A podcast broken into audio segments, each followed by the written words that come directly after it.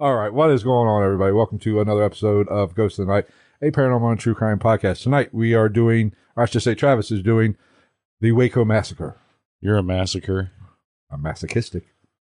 Yeah, keep it up, baby. Keep it up. No, but this is a fucked up story, no doubt. Now I feel bad about leaving the chalupa here with you all week. I know.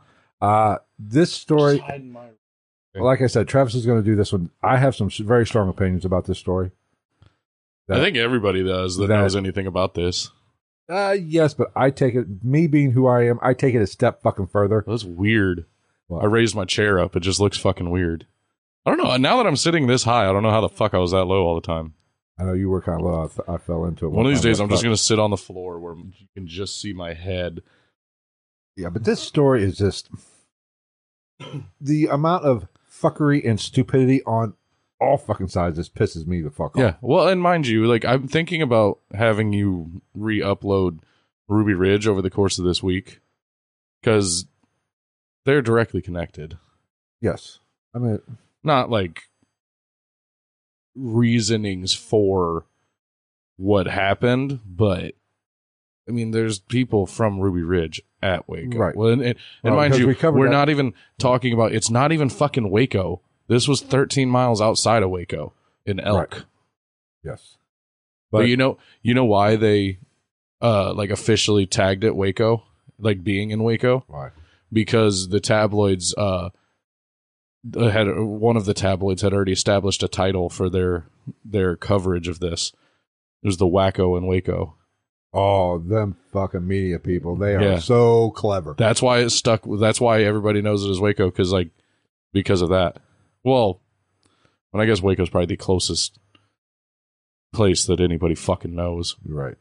Uh, but like I said, I this is a a sad story, and it also pisses me off. So, uh, without further ado, Adieu. go ahead, Travis, and start spitting some knowledge. All right, we're gonna start this off with first off moving this just a little bit. I can move completely off the table. I don't give a shit. Oh yeah, it's wireless, isn't it? We should totally do that. Let That'd be a that. great idea. Hold on, let me get rid of this. We're getting used to I have a new setup. I'm I'm doing my I'm handling my episodes a little differently nowadays. There's a remote in case anybody wants to know about it. So we're gonna start off with David Koresh himself, the man himself. We're gonna go into his uh his life a little bit to try to paint a picture of what the fuck we're dealing with here. So, David Koresh was born Vernon Wayne Howell on August 17th, 1959, in Houston, Texas, to his mother, Bonnie Sue Clark. Bonnie Sue Clark was a single mother, and she was only 14 when she birthed young Vernon Howell. Um, and before he was born, his dad, Bobby Wayne Howell, had just completely abandoned Bonnie Sue and went off and R U N N O F T with another teenage girl. So he's making really good life choices out here, not creepy at all, and totally doesn't. uh This behavior doesn't mirror itself, this taste in women later on at all. As the resident creepy old guy on the podcast, I understand what you're saying. Butterfingers. Uh,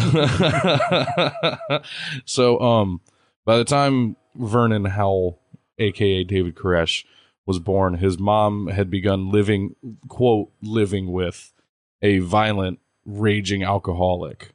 And it wasn't even titled as a relationship, I guess. They were cohabitating. So basically it was a abusive relationship that one of them I'm assuming the guy was like, That ain't my woman. That's just my hole. My whole Bonnie Sue could really pick him. yes. Yeah, so moving on. In 1963, Bonnie Sue ran off with her boyfriend and left four year old Vernon in the care of his maternal grandmother, Earlene Clark. I love Texas with all these names. First and foremost, how old was Davis? Dave or David Koresh's mother? Uh, Thir- she was thirteen when she had when he had her. She was 14 when he was born. Fourteen. So if you're a fourteen-year-old mother and you name your son Vernon, nothing's good coming from that. You're either going to be a serial Oh, yeah, killer like- or a cult leader, whichever like- one. I have fucking like my family in Texas. Well, I don't want to say their names. Well, like my grandpa's dead, so like he was Merle. The Smiths. Okay, go ahead. The Smiths from Texas related to you, or are they named Smith? No. Fuck. Okay. No, I do have Smith in my family, but it's not in my bloodline. But I'm just saying, if anybody, Well, yeah, my 14-year-olds grandpa was Merle. I have an uncle Lester. You got a, a uncle named Chester. Now we got something to talk about. Lester, the molester, cock and stuff. Cock and stuff. No, but any fucking 14 year old in today's world, if you name their kid, if they name their kid Vernon, might be time for adoption. And, you know, they might get Clintons. The, the female mother should get Clinton. Oh, if the, if I name if I had a kid, if I like adopted a kid and their name was Vernon, you're getting earnested all the time. Know what I mean, Vern? All right, I'm just saying nothing good comes from a Vernon. Clearly, we'll find that out. Stay All right. tuned. All right, continue. Excuse me. Um, yes. So Earlene Clark, his maternal grandmother, started caring for young Vernon Howell at this point when his mom off. So his mom returned when he was seven after she had married a carpenter named Roy Haldeman. Bonnie Sue and Roy had a son together who was born in 1966. Doesn't really add to the story, but why leave it out? I'm just going to call him Vernon Howell up to this point. Okay. We'll change it eventually. for the people listening, we're still Just to, David for those of you yes. familiar with the end of the story. Well, because I have it here that in quotations, just to throw it in, David Koresh, Vernon Howell, wouldn't actually meet his biological father until he was 17 years old. Lucky him. Butterfingers. Um, so he described his early childhood as being very lonely. And part of that was because he had poor grades, possibly caused by him having suffered from dyslexia. And he was actually put into special education classes and nicknamed Vernie by his peers and would be bullied for multiple years, from what I've researched, quite severely. Well, with a name like Vernon, you're gonna you're gonna get bullied. Yeah. Nobody's bullying a Rocky, but they're bullying a Vernon. Oh, my bullies. Nobody's that people are gonna bully somebody. If you got a fucked up name, somebody they're gonna bully you. Kids Yeah. are mean. Yeah, I guess. But to the point that he actually dropped out of Garland High School his junior year. He didn't even finish school. Which, I mean, not that uncommon back then, really. You know what I mean? A lot less people. I don't want to say a lot less people, but it was l- much less uncommon or much more common for people not to complete their education the further back you go in history. But I mean, fuck, on the, on the Wild West, everybody was in the same goddamn classroom. that is true. Like you got on the Fucking eighteen year old kids that are struggling with like, so the little A's got the tail. All right, Miss Lady Bitch. Oh, fuck. I told that teacher lady I don't need no fancy book learning. Fuck you. And you're it- it's 2022. Nobody wears fucking capris, Marie. Capri Suns are delicious. They are. They are very delicious. You ever like empty a couple of them out Oh, like I've, into a cup? I've shotgun several. No, you put them in a cup. Just have like a whole glass of Capri Sun. No, I don't think I've Oh, ever it's the done that. best. It's the best. Hmm. Put some vodka in it. Oh, now, yeah, buddy. now you're speaking my language. Yeah, now you're going back to the childhood years. Fruity drinks and alcohol. Fucking play some tummy sticks. I don't know what you're talking about. My mother's on here. Butterfingers. Does she know that? Is she- she the only person that uh, that understands that reference? probably she. I'll have to explain it to her, but she once I explain, it, it's probably not ringing a bell with her right now. But when I if she asks me and I tell her, she'll say, "Oh yeah, okay, Oh, that is that did happen, didn't it? yeah." So when he was 19, um, Vernon Howell had an illegal sexual relationship with a 15 year old girl who became pregnant. He claimed to have become a born again Christian in the Southern Baptist Church and would soon join his mother's denomination, the Seventh day Adventist Church, which I have in quotations here harkens back to. You remember we did the episode on Roch Thériault and Uh-huh. the Anthill kids. Oh, Roch Thériault grew up a Seventh day Adventist. Oh yeah, nothing good comes from those some bitches. they are they are they do flirt with the line of an extremist or radical religious group very often and i mean any any group that personal opinion any group that religion cool whatever do would do what you do that's fine but any religious group within under the christian or catholic i guess christian umbrella that still abides by any part of the Old Testament is a little fucking crazy. Anybody who abides by any part of the Old Testament is a little fucking crazy. Oh, your wife disobeyed you, beat her to death. Here, have this slave. Let's just cut hands off left and right. Cause Jesus. There you go. I just saved everybody the time of reading the the Old Testament.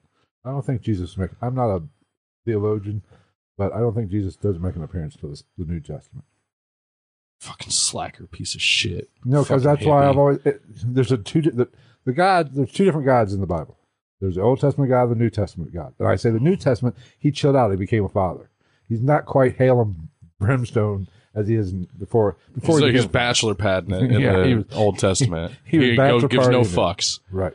He was He's just turned up. turning people to salt and you know flooding shit all over the place. Right. Then he had a son, mellowed him out a little bit. Yeah. he's So- more peace, love, and hippie shit. In the second one, In- see, it's funny. It's like it's like a reverse growth pattern. He went from Republican to Democrat. Oh yeah, see it happened. He got a little bit older. Yeah, All He- right. it, it was a it was a vice versa, a switcheroo, if you will. Right. Now Okay. we pissed off every religious person that ever will listen I- to this I- podcast. I always do, apparently. Even though I say all the time, I'm never the person when a religious person wants to bring this shit up and talk to me about it. Even though I'm the sinner that doesn't believe in the Lord the way they do and shit, I'm never seen to be the one that gets mad. It's always them.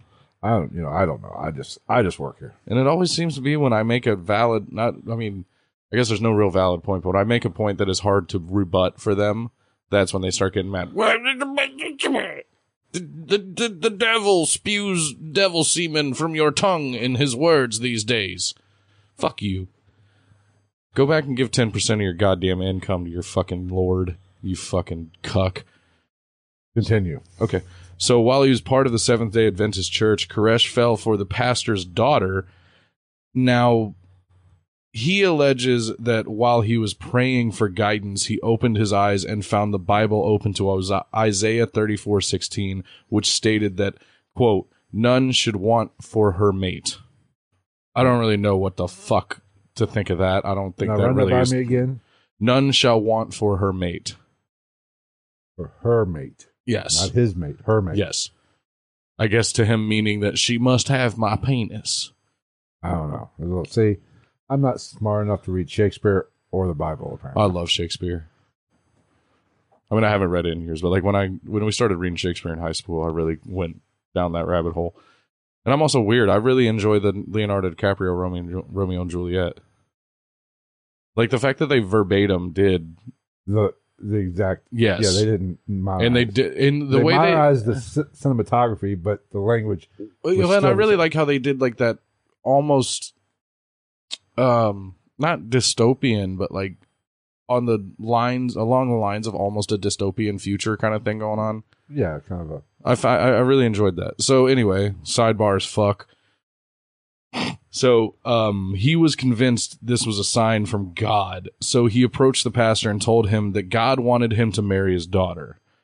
The pastor continued to throw him out of the congregation and after he continued to pursue his daughter or I'm sorry, he threw him out of his house or the church wherever the fuck they were. And after he continued to pursue his daughter, he was expelled from the congregation itself. So, good call, I guess. Understandable. Yeah. And then in 1981, he moved to Waco, Texas, and joined the Branch Davidians. This brings us to the Branch Davidians. The Branch Davidians. We are going to go into the history of the Branch Davidians as well, because as we talked about earlier, you, along with a lot of people, are have been living under the impression that he started the Branch Davidians, and that is not true. So we're I- going to go into this. I had no opinion because I did not know they were a thing before him. yes. He just brought put him on the map. He's like the Sammy Hagar. You know, Jeff Van Halen. Yeah. Was around before Sammy Hagar. Yeah, And he's some might argue was better. So maybe the Branch Davidians were probably better. He Well, let's in find and out. ruined the Branch Davidians. So let's get into the Branch Davidians a little bit. So that starts with a Bulgarian immigrant and Seventh day Adventist Sabbath school teacher from Southern California named Victor Houteff presented his views in a book called the shepherd's rod, the 144,000, a call for reformation. That sounds like a porno I watched on Pornhub the other Dude, day. it sounds like a goddamn. The title of the fucking book is a fucking book. Did you imagine getting text Rod. messages from that motherfucker? Jesus Christ! You, if you have to, he would actually have to scroll. If you have to scroll for a text message, just call. Text Exactly. message. Yes, exactly. I hate that because, and I hated like when I had uh, If it's like a group chat thing, yeah, I get that. I but hated an Android when you somebody would send you, it'd break them up, Mhm. and then and then it'd be out of order. exactly, It's Yeah. like deciphering Shakespeare Yeah, or the Bible and you sound like a dyslexic fucking idiot trying to read it. because you'll read one and get So pissed off. tomorrow we're gonna start doing the transfer over from the old TPS reports to the new TPS reports. And when you're done with the TPS report, bathroom doors will be locked from now on between the hours of nine and eleven. Thanks, Tim. Stop taking stinky shits. Yes, fuck Android. So back to the story. These views were not popular with the advanced leadership, and they rejected Houteff's views as contrary to the church's basic teachings. And this is the seventh day, like it, while he was under the guise of a Seventh Day Adventist Okay. congregation. So in 1934, Houteff began his headquarters in Waco, Texas, and his group became known as the Davidians. He later renamed the group the General Association of Davidian Seventh day Adventists. Once again, this motherfucker needs to chill the fuck out and make shit fucking shorter. right. Jesus Christ. That is a mouthful. You can't put that on a business card. Riley Reid couldn't fit all that in her mouth. so, little sidebar Davidian signified the belief in the restoration of the Davidic kingdom of Israel.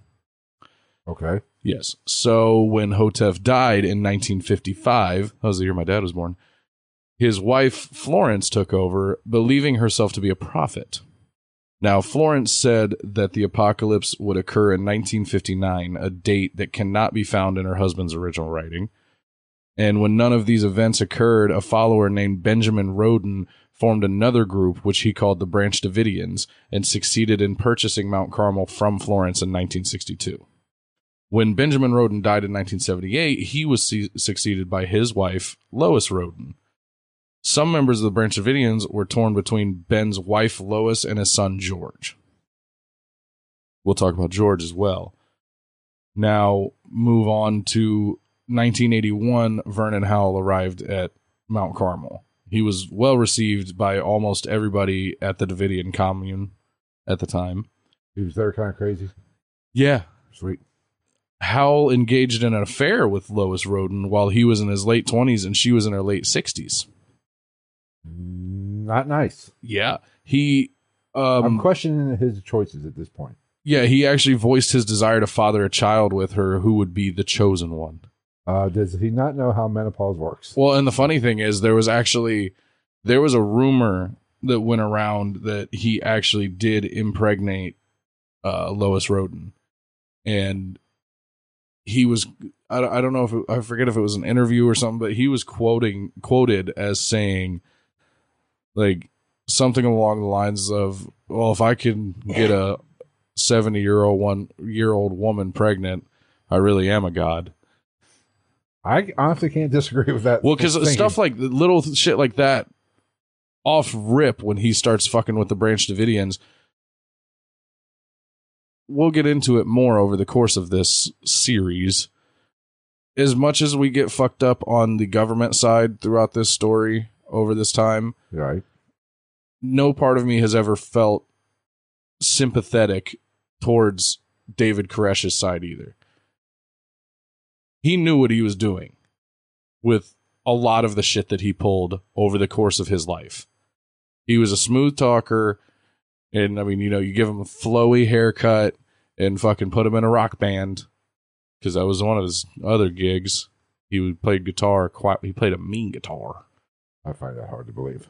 Uh, that's what I hear. That's that's the word I on the want- streets. I need to hear proof. that pizza looks really good. What pizza? The one on the TV.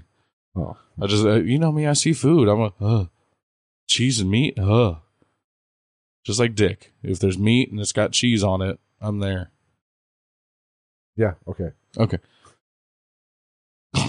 Jesus Christ. Gregory says old people need loving too. I mean, that's not untrue. Yes, I do. Because I'm old. You geriatric fuck. You keep your liver spotted hands off my beautiful mother. so when Lois Roden died, George Roden, her son, took the role of prophet and leader of the sect, but there was a power struggle between Roden and Vernon Howe. Now, so was he aware he was tapping his wife? his mom, Oh, his, his wait, Roden. George Roden, is Lois Roden and Benjamin Roden's son. Oh, okay. Oh, my bad. Yes. So was he aware that Vernon slash David I mean, was- from what I understand, it wasn't like a super secret thing. that I, People knew about it. I, I, I might have a problem. Hmm. I mean, you gotta do what you gotta do. I think George should have kicked his ass at that point. Well, it's like, what do you get your 80 year old grandmother for Christmas? Like when her husband's been dead for 10 years. Dick. Ew. Okay, now now you've lost me. Now I can't get that picture out of my head. Moving on. So after George Roden actually chased Vernon Howell and his sect of followers off of the they they were chased off, pushed off of the Mount Carmel compound, if you will, commune. They settled, so they moved on. They settled in Palestine, Texas, and Howe continued to try to take control over the Davidians as a whole. George Roden actually challenged Vernon Howell to raise the dead. Like it was a comp. This is what they were talking about earlier. He challenged him into a resur- competition of resurrection, Isn't and like, whoever whoever as like they both could do it, whoever could do it would be the leader. He was obviously the chosen one. so they both were claiming they were God incarnate. Hmm. They were the chosen representative, Now, chosen by God. saying they were Jesus. I mean, David Koresh, minus the fact that he was Caucasian, kind of had a Jesus esque thing going on. For one, David Koresh could never say it was Jesus. I don't think Jesus would need glasses. I don't know. I put out that. I think Jesus would have 2020. I put out that Instagram post and I was like, I, it was a picture of him, and it was like, if you can guess who what our subject is, you can get a fake imaginary high five. And another show commented David Koresh. I was like, yes, we would also accept Vernon Howell or Def Leppard's IT guy yes. because that's what the fuck he looks like. He looks like he did dial up internet for fucking Dee Snider and shit in the late nineties. Yes, I know Dee Snider was not in Led, Ze- or Led, Ze- Led, Led, Led, Def Left Deppard. That's what they should have called it. Like, why is it called that? Well, it would have been Def Leopard, but a Def Leopard wouldn't be able to say Def Leopard, so it was Left Leopard. Much, you know, almost as rocking as Helen Keller's band. Oh, that is so fucking wrong. I I can't get behind this. Continue with Vernon. It'd be pretty easy to get behind that, really. She can't see or hear. Vernon Howell. So again, George Roden challenged Vernon Howell to raise the dead, and over the course of this challenge, George Roden exhumed the corpse of a Davidian who had been dead for twenty or m- more years. Yes, to demonstrate his spiritual supremacy, he was going to resurrect this person. So, what does Vernon Howell do? after he resurrects this body or resurrects, he exhumes this body that has been underground for over 20 years. What does this smart motherfucker do? This sly fox. I don't know, but you're going to tell us. He calls the cops on George Roden for desecration of a body.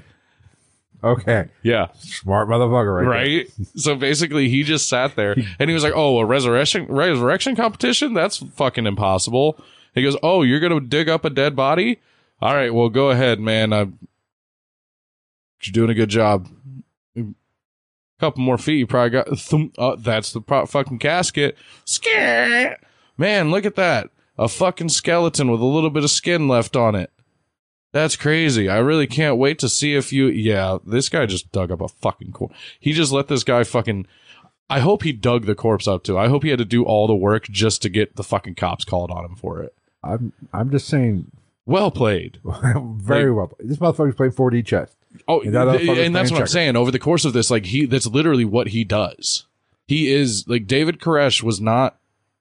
He was not just this blind follower of religion. He was a fucking, he was not, he knew what the fuck he was doing when he did shit. There was no shame in this dude's game. He knew what was going on. Moving on to November 3rd, 1987, Vernon Howell and several of his followers raided Mount Carmel with five 223 rifles, two 22 caliber rifles, two 12 gauge shotguns, and nearly 400 rounds of ammunition. Motherfuckers came strapped. Jump ahead about four minutes, a gunfight ensued between the groups until the sheriff put an end to it. Because they went looking for George Roden. I guess they found him like he was crouched behind a tree with a fucking Uzi, like ready to go, and they literally just start having a fucking gunfight in the middle of the fucking Texas plains. Did he have an old thick tie tied around his head like Rambo style? Dude, like literally, you're fucking getting into gunfights over control of a fucking religious group. I would That's- personally. see, and the crazy thing is that sounds fucking stupid, but realistically, that fucking that reads as far as religious shit goes. here's how I would have done this. That's how religion works. It's like an it's like a pissed off Irish midget. It's like, oh yeah, you want my I got followers, you don't have followers. You want to fight about it? I would just personally. Here's how. No need for a gunfight. Fine, you have this lame ass shit. I'll go start my own. That's what I'm saying. It's much easier. There's how many fucking subdivisions of Christianity? A lot. Yeah, you got the snake handling motherfuckers, you got the Baptists, you got the Presbyterians, you got the I don't fucking know the Holy Rollers. Have you ever seen that shit? wasn't that a? Wasn't that a roller? What's that roller derby team? no, have you ever seen? Have you ever heard of the Holy Roller Church? No. They like roll down the aisle for Jesus and shit. Like they just roll around. It's fucking weird. I got into a really deep hole of just watching YouTube videos of like extremist Christian. Please tell me Denominations. there's somebody in the crowd going has this look. I dude, my favorite is watching any church that speaks in tongues. I'm gonna. And they're be, just like, we will pray for this woman. I'll be like, I raise my hand. I need a translator, please. It is literally. It's like it's like if you fucking if a dog could talk and you just walked in through a room full of dogs with and dropped hot sauce on all their tongues. Somebody get me a fucking interpreter right Yeah, now. like if if Mister Ed had a voice box.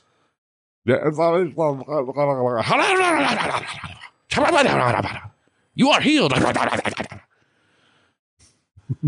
It's like it, they sound like if if Winston Churchill had a stroke or a fucking seizure. All right. So, excuse me. Um, sorry, I lost my place. We'll have to cut that um out. I hate the ums. Um, Um. So, Vernon Howell and his followers were charged with attempted murder for the shootout, but seven were acquitted, and Vernon Howell actually drew a hung jury. And a- after the acquittals, he invited the prosecutors to Mount Carmel for ice cream.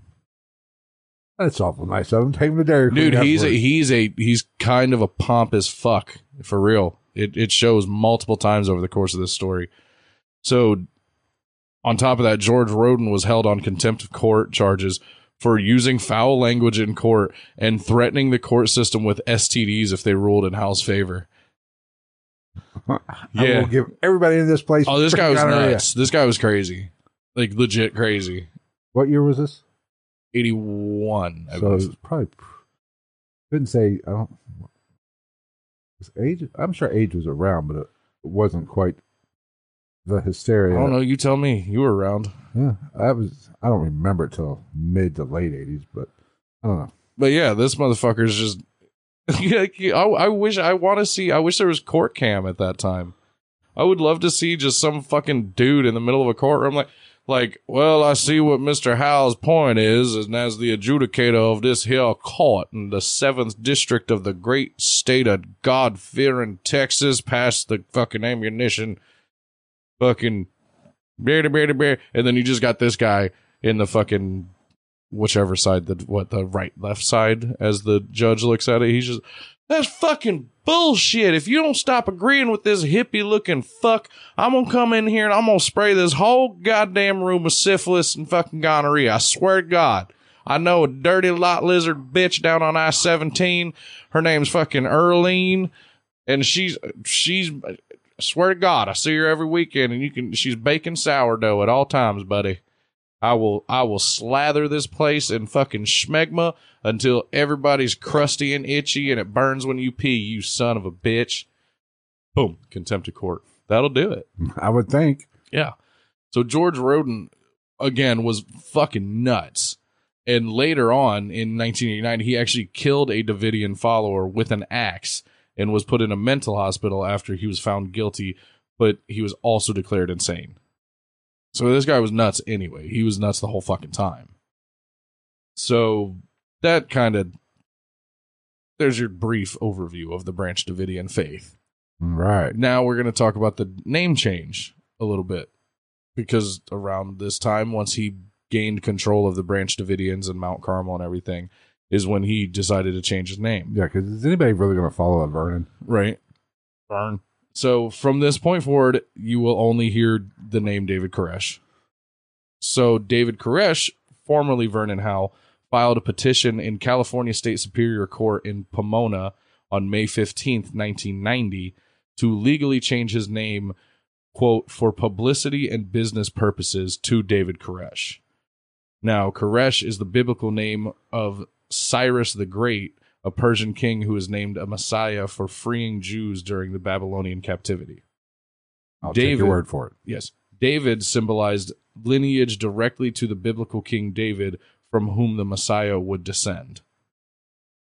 That's where David Koresh comes from. And by taking the name David Koresh, he was, quote, professing himself to be the spiritual descendant of King David, a messiah, a messianic figure carrying out a divinely commissioned errand. Divinely commissioned errand. Everybody in this story is fucking long winded as shit. That's what we learned from that one. Fuck you, David Koresh. Probably a good thing you. I will voice my opinion about that maybe the second in episode. fucking seven weeks when we finish this goddamn thing. So Koresh began preaching the seven seals to his followers. Let's get into that. The seven seals of God from the book of Revelations are the seven symbolic seals that secure the book or scroll that John of Patmos saw in an apocalyptic vision. The opening of the seals of the document occurs in Revelations chapter 5 through 8 and marks the second coming of Christ and the beginning of the apocalypse or revelation. Upon the Lamb of God slash Lion of Judah opening a seal on the cover of the book or scroll, a judgment is released or an apocalyptic event occurs. The opening of the first four seals releases the four horsemen, each with his own specific mission. Arn the- Anderson, Yeah, yeah. Dean Malenko. Rick, Ric Flair, Ole Anderson, Yeah, and Tully Blanchard. and what was the reimagining? It was Ric Flair, Dean Malenko, Chris Benoit, and who else? Fuck, Oh. Uh, who was the other one? Uh, was it Rick? Pillman. Wasn't Pillman? Was it I think, yeah. Brian Pillman. interesting? I think Brian Pillman. that motherfucker did too. yeah. Okay, where was I? So the opening of the fifth seal releases the cries of martyrs for the quote word slash wrath of God. The sixth seal prompts plagues, storms, and other cataclysmic events. The seventh seal cues seven angelic tum- trumpeters, who in turn cue the seven bold judgments and more cataclysmic events. Please excuse me. My goddamn pages are sticking together. So that's the seven seals. What? Why are they sticking together, Travis? Mostly come. okay. So moving on to the federal investigations. It bounces around. There's there's some dead time in here. So There we're was- not. Are they investigating just because they're douchebags, or they're? well, let's find out. oh, Phil. let's find out. Around 1992, most of the property owned by the Branch Davidians had been sold off, leaving uh, just under 78 acres. In May of 1992, a postal worker reported that he thought he was delivering explosives to the gun and ammunition store, which was owned by the Branch Davidians. It's called like the mag bag. Pretty good, right? Ah, no, that's a little lame. That's a little lame. I'm just going to be I mean, honest. in 92, that's pretty good. I guess. Uh, Let's start a gun store. And you know what we're going to call it? I'm afraid to fucking ask. Now tread lightly. Don't want to get us canceled. Well, I was thinking, you this is your generation. Like, you remember Magnum PI, Yeah. Magnum Pew Pew. Magnum Pew Pew. Anyway, so yes, this this postal worker reports his suspicion of delivering explosives to them. That's what we got to start a YouTube channel. Call it Magnum Pew Pew. Just shoot stuff. No, we'll get like the fake, get fake mustaches, I'll draw one on. build a fake Lamborghini and sit in it, and just Just get a Lego Talk shit. Lamborghini and like yeah, talk shit. do really bad transitions and like you can see just like the tips of our fingers like not a bad I'll idea. let you be Magnum. I'll be TC. I don't know. I never watched that shit. I'm pretty sure it was off the air when I was born. It has to be rerun somewhere. I mean, there are, but I don't give a fuck. Didn't they revamp that? They Yeah. did. Yeah, with a um a Latino guy as Magnum PI with no mustache. That's sacrilege. Magnum PIA. And uh in the new one, uh, what's her name? What or who was the butler's name? I don't fucking know. I just Oh, told you I didn't Magnum. watch the shit. Anyway, the butler who gave Jeeves? who Oh, gave wow. or the guy the caretaker of the property in the new one is a hot girl instead of an old Of course it is. grumpy old you man. remember Ask Jeeves, the search engine? Vaguely. Good times. Anyway, because of the incident at Ruby Ridge, which we've talked about in another episode, go back, check out our Ruby Ridge episode by all means. They are connected almost directly, literally directly. There's people, like human beings involved in both that are in both stories. And all we need to do now is hit the to hit the trifecta would do Oklahoma Oklahoma City bombing. Yeah, or there's another one that we I will touch on a little bit later. Higgins is uh Higgins is a girl in the know. Hello, Higgins. That's a terrible name for a woman. First name? Uh no, I think it's her last name. Oh, I would hope. So again, because of the whole Ruby Ridge thing, where the federal government and its agencies made horrible decisions that ended in the death of Vicki Weaver unnecessarily, as we know from that episode, which again we talked about. It, we don't need to hash the whole thing up, but Ruby Ridge was a complete fucking shit show. It was a complete fuck off of government power and responsibility and law enforcement in general on multiple levels. I agree. And what? Go ahead. uh, so I was just saying I agree. Oh, the federal government knew about the Branch Davidians. Like I said, I even watched a little mini doc with one of the uh, interpreter or interpreters, um, hostage negotiators, and he even said like he he knew who David Koresh was and who the Branch Davidians were already. He just didn't know a lot about them. They were on the radar, just not really to the point that they were worried about them. Right. They were small time at this point. So you put all this stuff together, and this possible report is now their opportunity for redemption for their gross mishandling of the situation in Ruby Ridge. Is an argument that a lot of people make, and I kind of fucking agree with. Yeah, I can't argue that. Right. Argue against it, I should say. Yeah, exactly. So ATF agents started surveillance on Mount Carmel from a property across the street. Under this one's kind of funny. They posed as ranchers in the show on Netflix. Apparently not true.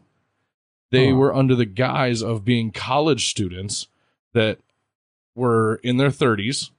they drove pretty nice cars and they didn't even take the time to fake registration to any nearby school which sidebar there was no fucking nearby schools Baylor's in Waco. yeah but thir- waco's 13 miles away from St- mount carmel Well, it's 13. I mean, that's the, college kids ain't college kids that are living in the same house usually to save money are not moving into a house 13 miles away from campus in the middle of the fucking texas plains it's a bad fucking it's a bad cover story top to bottom t to b oh, your mom retracted a message no Uh, she's out here cussing No, uh, I don't know why she retracted it. She the first name of the female Higgins on the new Magnum PI was Juliet. juliet higgins Yes. Hmm. I don't know why she, why they she took it down or somebody took it down.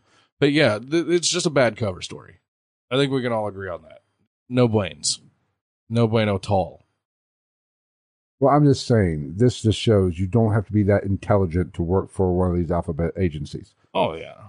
I mean, if you're sending 30 year olds to act like college kids driving black fucking SUVs, probably with Mhm. government plates, most likely, because they're that stupid. Or fucking like a Corvette. Yeah. I mean, Stingray. So Robert Rodriguez was an ATF agent and was part of this investigation, this sting operation, if you will. And he actually was sent undercover into the compound over the course of the investigation. Hmm. Yes. Now, another agent named David Aguilera. I'm a genie in a bottle. are there any, does only Latinos work for the ATF? right? I mean, I guess if you're going from the standpoint of undercover work And in Texas. Texas, I mean that would be the probably one of the better. But Texas, Florida, and California would probably be your highest volume of needing a field agents of a Hispanic descent. Not even just for undercover, just you know for You- language barriers. you don't want an ATF agent in Texas named Bob Jones or fucking with red hair and pasty white skin. R- Abraham Malik. Just saying, and at this time in this area, probably wouldn't be behoove them to have that person around all the time. Yes.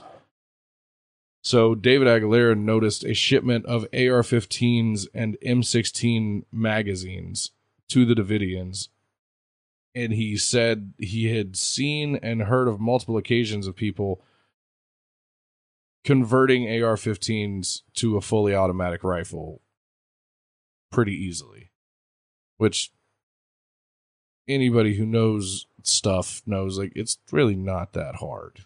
It can be done. Yes, you can get the parts for it illegally, or you can even modify, depending on the rifle, you can modify the existing parts and change that firing action.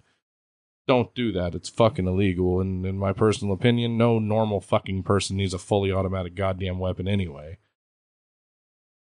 I agree. What the fuck does Joe Schmo need a gun that can shoot faster than he can pull the trigger? Well, now we're going to get into the Second Amendment, which we don't need to get onto in this show. All right, let's get off Where the, the Second Amendment. Fuck Let's, was I? let's continue with this shit. Okay, so sidebars to this whole AR-15 swap M16 conversation. A farmer that neighbored Mount Carmel claimed to have heard fully automatic gunfire on the grounds of the compound. And this farmer had a military background Okay. and he claimed that some of the gunfire he heard was from a 50 caliber machine gun. Now, if that's true, you got a problem.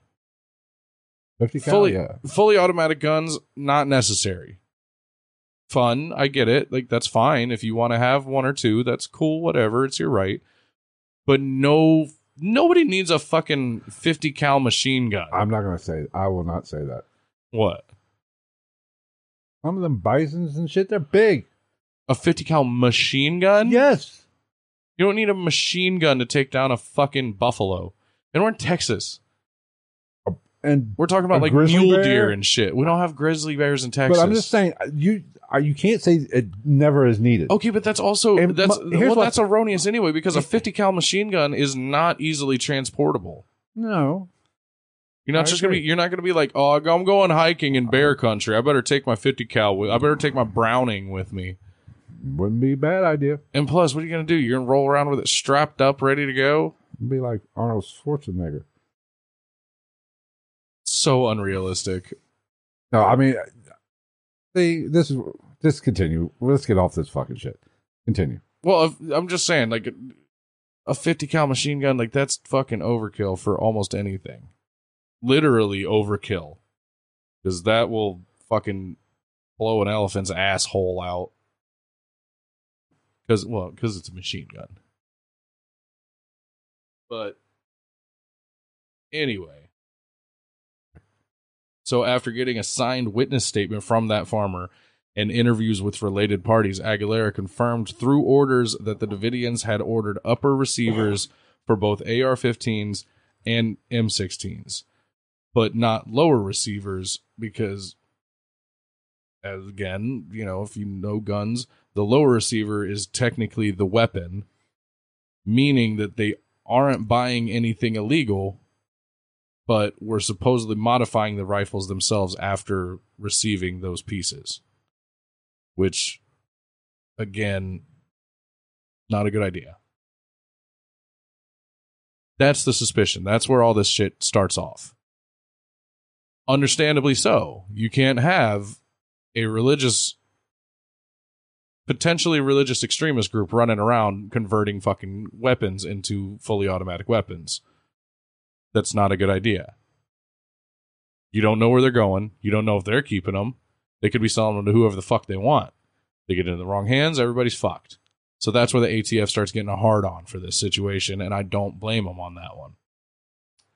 So the Department of Human Services then sends a department worker named Joyce Sparks, that's a porn star name, who visited the compound on two different occasions. The second time she visited the compound, she was able to speak with David Koresh directly. And he he admitted to her that yeah, they we, we got a handful of guns loosely speaking, but not a. He told her it wasn't like an alarming or dangerous, like militia level of gun ownership. So, Joyce Sparks, the porn star, asked David Koresh if she could tour the compound. And when she asked that, she was asked, and I guess the way the story goes, I'm assuming told to wait a half hour before she was permitted to do so. Let's sidebar that for a second. Okay. What? Somebody from the government's coming to you asking you about guns and ask you if they can tour your facility, and instead of just saying no, you say, "Yeah, but give us 30 minutes." That's not suspicious at all. Like, oh, with no excuse, like, oh yeah, we got a clogged toilet, stinks pretty bad in that hallway. Let's let us take care of it. Let's Febreze and you know put some Drano down. No, just just yeah, you can look around for guns. Just give us thirty minutes. Good call, man. It's not the smartest way to handle this. No, situation. not at all. Like just say no. I mean, That would have been a much like literally that would have been a better. I just say no and make up some fucking some shit come back about with a fucking warrant. yeah. Just have that excuse. Just be like, well, I mean, you know, I don't have anything to hide, but you legally You need a warrant to come in here. exactly. So Like, go get one. instead come of on being in. like, yeah, just give us a minute. We gotta we gotta straighten up a little bit. We just finished brunch. There's mojito ingredients I gotta, everywhere. I gotta pick up my panties, so you stay out here for half an hour. Yeah, right. So she waited the 30 minutes. And after waiting the 30 minutes, Sparks noticed a buried bus behind a door. A it said a trap door. I'm not really sure the legitimacy or the reasoning behind referring it to that. A storm It was a- it- type door or trap. it was a trap. bunker, Okay, yeah. basically, an underground bunker that he had they had built themselves. so at the end of this bus bunker, there was a refrigerator. The refrigerator had bullet holes in it, and there were multiple firearms just on the floor in that area. Also, probably not the best look as far as I don't want to say well, considering there's kids there, not a good look for safe gun ownership and handling. There, there was literally just guns on the floor. Like, no, this one's out. Mic drop. I'm out. Fuck this shit. I'm gonna go get another one. David's got a really cool gun in his room next to his fucking slash replica Les Paul. So there was also alleged reports of Koresh having a 12 year old child bride, which, as far as I could find, there's no verification of that particular inappropriate relationship. However, David Koresh did marry a 14 year old girl at this compound. Break that down a little bit. At the time in the state of Texas, the legal age of consent for marriage was 14 years old. So technically and legally at that time, David Koresh was operating within Texas state law when he married that girl. There was also multiple women within that congregation who claimed to have had relationships with David Koresh, and a few said they had fathered children by him. this is where we get into my issue with the story. and it's a fucked up issue because he was legally within his rights to wed that 14 year old girl. I'm not saying I'm not. Not not that it's I, I'm not cool with it. It's fucking gross, but he wasn't technically breaking the law of Texas. no. I agree. I, I cannot argue that. But what I can argue is where in the fuck were the parents? And this is why I fucking hate. Well, this was just Cults. like this was this was just like every other cult. Like he was he was the one he was the fornicator. Because here's and here's my problem with fucking cults. You are so if you are a member of a cult, you are the weakest minded motherfucker that's ever walked the planet. I don't give a fuck what anybody says. Well, and we've had that conversation. Like I, I can I can sympathize with with the whole cult membership thing to an extent. There are I'm sure there are those people that like they're just so fucking down and they find what they feel is salvation from their woes and their problems. I can get that.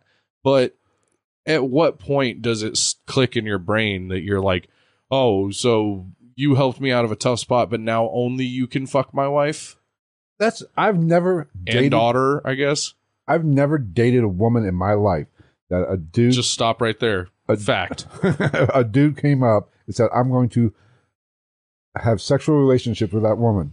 I was like, you better be the fucking son of God because you're about to get an ass whooping right fucking now. Even girls I dated and did not like, I'm still not letting that fucking shit happen.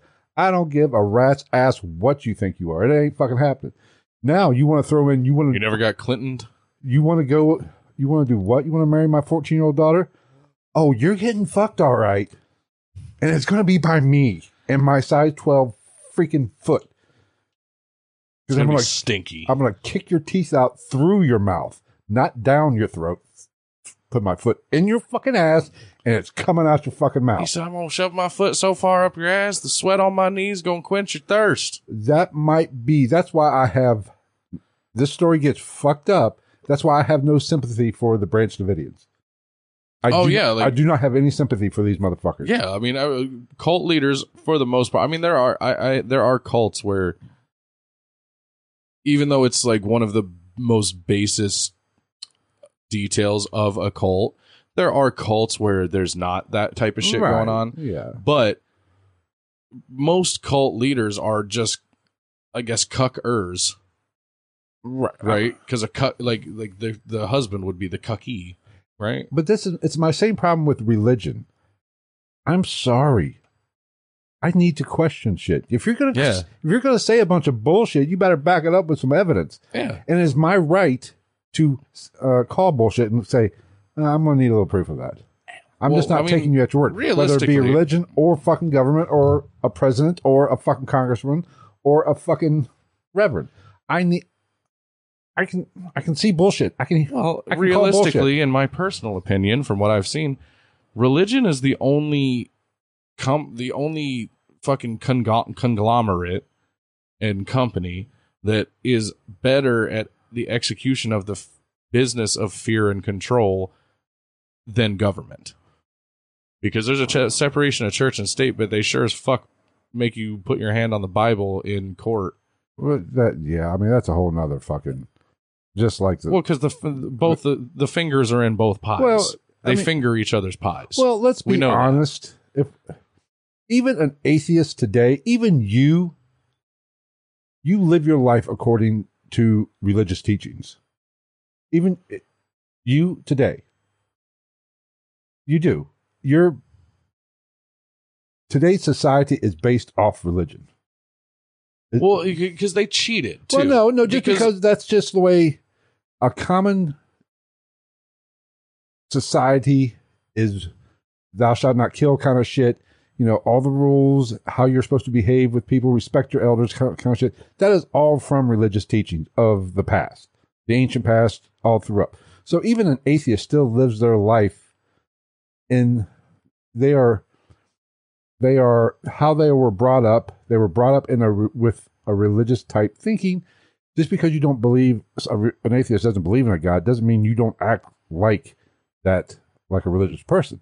You just don't believe that belief, but how you, you live your life Well, is, and that's based on eh, religious that's- teaching. That's why they're so good at it because that's now that way of thinking isn't religious. That's civilized, Right, but that is based, and we live in this civilized world. You know what I mean? but it's based off a religious type. that's why religion is so powerful. Like, Right. they literally form uh economies, if you will, in in in masses and lifestyles on their own. That's why the shit's so dangerous. That's why that's why but the, which is exactly why they fucking put an end to the cults so fast Right. because the cults are going to be the ones that are going to be like, I have your God backing me, but I'm going to buck your system. That's not good. They don't like that shit. They're not going to allow that shit. Yeah. I mean, it's it's just one of those things. It's like we've said before. Yes, it's all modern society is based off religious, but it's also like we've said, like the Jim Jeffries joke. I don't need a twenty thousand page book to tell me not to be a cunt. Yes. I Four mean, words. The whole Bible, four Right. words. Don't be a cunt. Yes. Know, so So, yeah. It, so let's start ramping up here. Kind of. Now, I'll say again, with the assistance of this affidavit that he filed, David Aguilera, um, he brought forth the idea that the Branch Davidians had officially violated federal law. So, which is a good um, odds are from if everything is that is correct. We are oh, not. 100%. yes, that's not a far reach. 100%. Yeah. So at this point, the ATF was able to acquire search and arrest warrants with all this going on. As you said, if this is all true, they have officially violated federal laws. The ATF was available, able to acquire search and arrest warrants for David Koresh and specific followers on weapons charges, citing the many firearms that they had accumulated. So the warrant required a search, quote, on or before February 28th, 1993, between 6 a.m. and 10 p.m. That's a pretty big fucking window. Right. There was a Were, claim. were they fucking fixing the cable? Jesus right. Christ. Yeah. We'll be there between Tuesday and September. Yes. So there was a claim made by the ATF that Koresh may have been running a meth lab. And they also used this allegation so they could get military assets under the war on drugs, which we all know was at its peak in the Right. early 90s. Now, side note to that, the ATF's investigation focused on firearms violations, not on illegal drugs, but they requested assistance from the DEA and the DoD, quote, citing a drug connection based on one, a recent delivery to the compound of chemicals, instruments, and glassware. Two, a written testimony from a former compound resident alleging how, quote, on this, Howell had told him that drug trafficking was a desirable way to raise money. He's not wrong. That's not right, but he's not wrong. Right. Three, several current residents who, quote, had prior drug involvement. Good luck finding any fucking group of people that there's not one or two. Dick.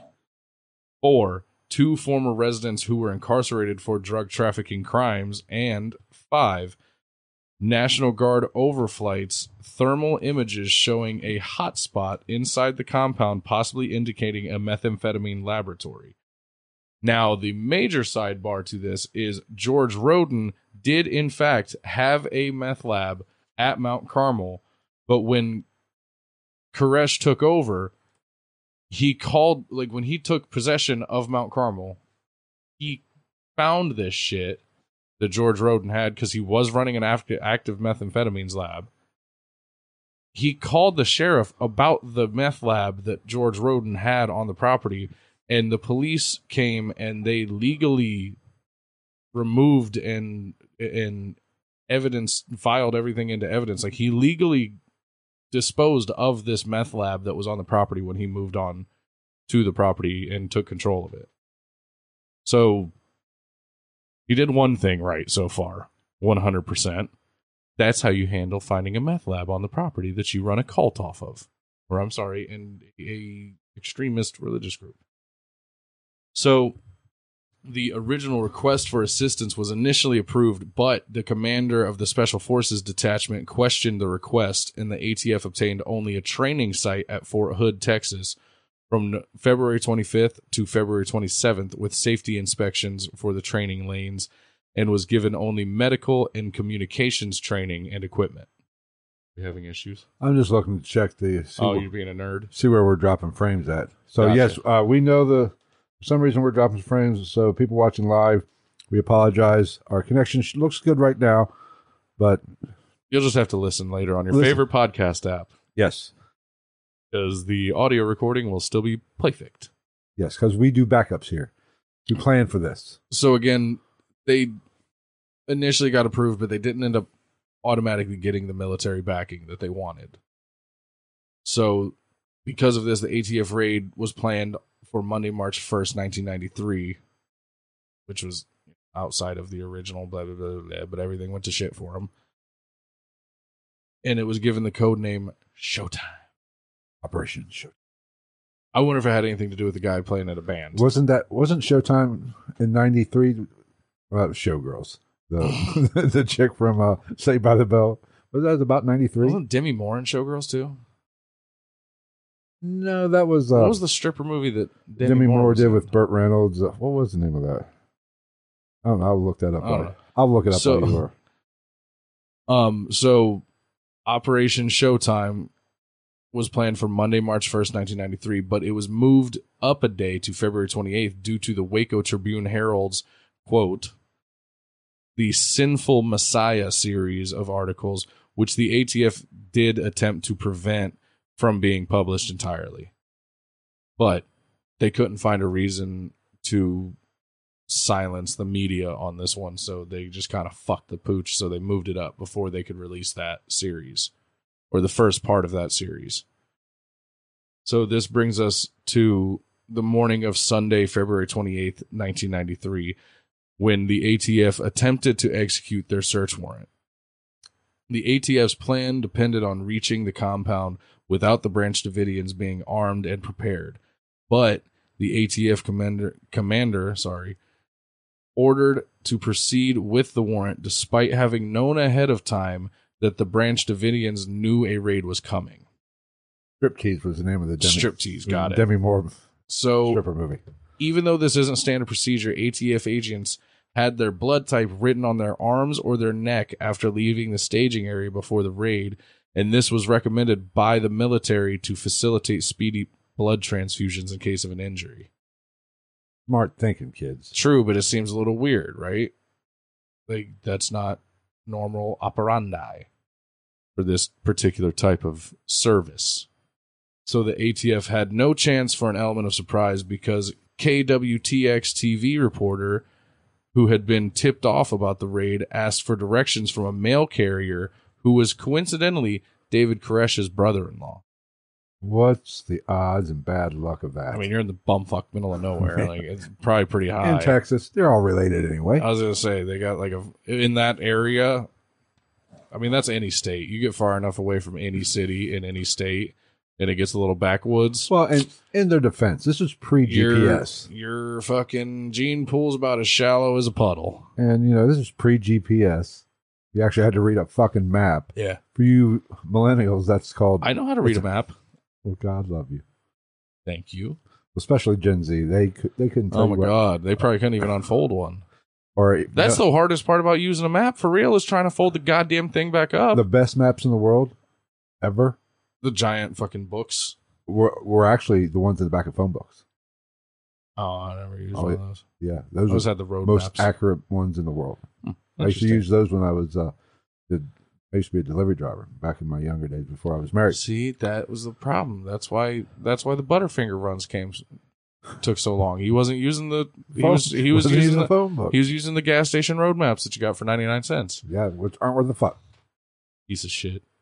So after he was informed of the raid, David Koresh told undercover ATF agent Robert Rodriguez that they knew the raid was coming. Like he told Robert Rodriguez, like, don't do this. Like, tell them to stand down. Don't don't do this. This is unnecessary. So let's get into that aspect of it a little bit more. Robert Rodriguez in, had already infiltrated the Branch Davidian and was shocked to like he knew his cover was blown. David Koresh told me he's like, I know who you are. And I know why you're here. You imagine the look on that fucking dude's face, an undercover federal agent, and having the guy that is your target go, So what's your badge number? Fucking Well- pig. honestly, this is a little different than being, you know, found out if you're, you know, if, if you infiltrated the Hell's Angels or the Mongrels Right. or a drug cartel. yeah. A little different. But I mean, I think that even if a he little- couldn't even if he couldn't corroborate it just having the the thought of what might be going on here in the back of your mind it's still got to be fucking i mean i feel like if your cover gets blown in an undercover operation no matter what it is it's gonna be fucking scary but because you're clearly there for a reason these aren't the most violent. Just because there's weapons involved and they might be selling weapon, modifying and selling weapons, they're not that violent. I, I wouldn't think of them as as violent as say the drug cartel or a mob. yeah The mob. I mean, true I think the chances of you getting but it out. dangerous i would say potentially equally as dangerous because you're dealing with a seventh day adventist subsect basically Hey. so they have apocalyptic thoughts so when you throw in all of this type of shit they're going it's going to further um uh inflate their idea of this is why we're here this is our sole meaning for life is to be part of this apocalyptic thing and it's just going to drive them further into their belief system Here's my thought. and if they have the guns to back that up then fuck all A, I do not fear any man that fucks or marries a 14 year old. I do not fear you. I do not fear any man that lets an old man fuck or marry his 14 year old. Hmm. You are all a bunch of pussies. with automatic guns I don't. I don't give a fuck. don't care. You're still a pussy. yeah but when you're one guy that's supposed to not that they're not supposed to know who you are in I the would- middle of their compound i would be worried I will be John J. Rambo and just go through that fucking place. john j jingleheimer schmidt His name was my name too. whenever we go out The people always shout. My name is John Jacob Jingleheimer Schmidt. Da, da, da, da, da, da, Oh, we're dropping frames again. Great. Ah, fuck it. Who cares? Just listen later on Spotify or Apple Stitcher. Podcast, Google oh, Podcast, No, fucking no. iHeartRadio. yeah. Anywho's it. So Da- Robert Rodriguez made an excuse that he needed to leave the compound, and he was later asked what the Branch Davidians were doing when he left the compound, and he said they were praying. Fair enough. And I mean, that's a guy that was in the compound. Granted, you can't see everybody. I seriously Right. doubt he took a fucking head count and was like, "They're all accounted for." Because how many people were? Have we got? Have you said that? How many actual people were in that compound? Uh, I would have to do the math on how many people were in the compound total It was over a at the beginning of this whole thing. It was over a There's, hundred. yeah, there's a lot. Because I would, like I said, I'd have to do the math of like how many died, how many left before, how many left during all of this shit. Like Right. I don't, I never saw a number exactly. Um, so some of these Branch Davidians who survived the siege that we will end up talking about said that Koresh ordered certain male followers to start arming up and taking taking up defensive positions, while the women and children were told to take cover in their rooms. Koresh told them that he would speak to the agents, and what happened next would depend on the agents' intentions. So even if we take away and say that it's hearsay, if you will, the whole taking up defensive positions, if that even if that's not true, him saying that, you're automatically off to a bad start. not to justify what comes later by the uh, government. Yeah. Not to justify them either. But I would understand by hearing that you are assuming they are taking defensive positions and preparing for a fight. Whoa, what? If by if he said that to if David Koresh told his people to What, take that it depends on the to- agent's well intentions. to take defensive positions. Well, that that was that was If- said later by Branch Davidians that were there. Oh, okay, so the, so that wasn't said Okay. to like Robert Rodriguez or anything like that. but and From my from my from my research, that that tidbit of information had never fully made its way back like in direct mouth or word person to person directly to the ATF. But let's be honest. If you are a government agency trained, you have to you have to You go have to- into it especially- something. you you have to assume they are preparing. They the warrants were for guns. Or you have to at least assume that they, They have are. the ability to Right. to clap back, if you will. Right. And Even if they're not preparing for it, you have to think those guns are in there. There are X amount of people. There is potentially a gun for every set of hands that can use one. you, the the government just couldn't think, oh, they're this and they're weaving baskets Yeah, I'm not. No, I, I'm, I don't. I don't blame fault, the I don't government fault for the government for being prepared for the for worst. the worst case scenario. Hoping for the best. Well, I'm not even sure they were hoping for the best. Yeah. But and, it, and plus goes, it's the ATF. Like the ATF, this is what the ATF does. I've listened to that interview by a former ATF agent. Apparently, those are the those are the motherfuckers. They're the Wild West. Like go out do some crazy cool like shit you see on TV agency. Yeah, I've never really understood the ATF. They're the ones that do all the crazy like What? undercover work and shit like that. Well, I mean the CIA and shit does too, but like all the like the shit with like biker gangs and stuff like that. A lot of the times is the ATF. Well, because most times there there's firearms involved. yeah, why I never the, the thing I didn't un- I don't understand about the ATF. If for those of you who don't know, the ATF stands for alcohol, tobacco, and firearms. Mhm. And we How do all of those fucking fit together? we also have the DEA, Drug The Enforcement, Agency. Now, can't we take alcohol and tobacco and put them under the jurisdiction of the DEA and let just the ATF? Yeah, but alcohol and tobacco is legal to purchase if you are of the right age. right. And some drugs are, And so are firearms. That's the only correlation I can Right. find. but I think that the ATF, in my personal opinion, I'm not knocking the ATF. I think that's a little bit too broad of a scope of stuff to cover. But care, uh, I mean, stuff that can be dangerous but can be legally purchased. I I understand. You know what I mean? Like that. I guess that's I- the only that's the only rationale I can put. Fucking I just think it's a little Peg it. stupid. Alcohol, tobacco, and yes, throw in let's fire. throw in guns. Throw in guns too. Which one of these does not fit? Yeah, I mean uh, that that's the only variation there really is between the two is illicit and non-illicit. And what's even who does the back now in today's society? Who does the background check What do you mean? for you? If you to, to buy a gun, you need a back. You have to buy it Mm. or have a background check. Yeah, You know who does the background check, right? I couldn't tell you. The FBI. Well, that makes sense. So why can't guns go under the FBI? Put guns under the, the FBI's FBI. already got a bunch of dumb shit that we will never know about that they're doing. guns under the FBI. Put alcohol and tobacco under the DEA. We can Well, I save mean, fucking really, money. It, well, I'm if you, balancing if you the think budget about here. it, if you think about it, though, it the FBI part makes sense because it is the Federal Bureau of Investigation. Like that is Right. their whole job is to go. Something smells fishy here. Uh, I'm investigating. Seven. That's the FBI's job. I'm just trying to cut some of the government fat. Still going to spend the same amount of money. They're I'm just going to fucking allocate it to a different location. Or give me a job, one of the two. I don't give a fuck. Oh, dude, I'd totally do it. I'd work for the government. Fuck it. Everybody's I like, wouldn't. everybody be like, but Travis, you don't trust the government. Can't beat them, join them. And we ain't beating them. I'm sorry, people.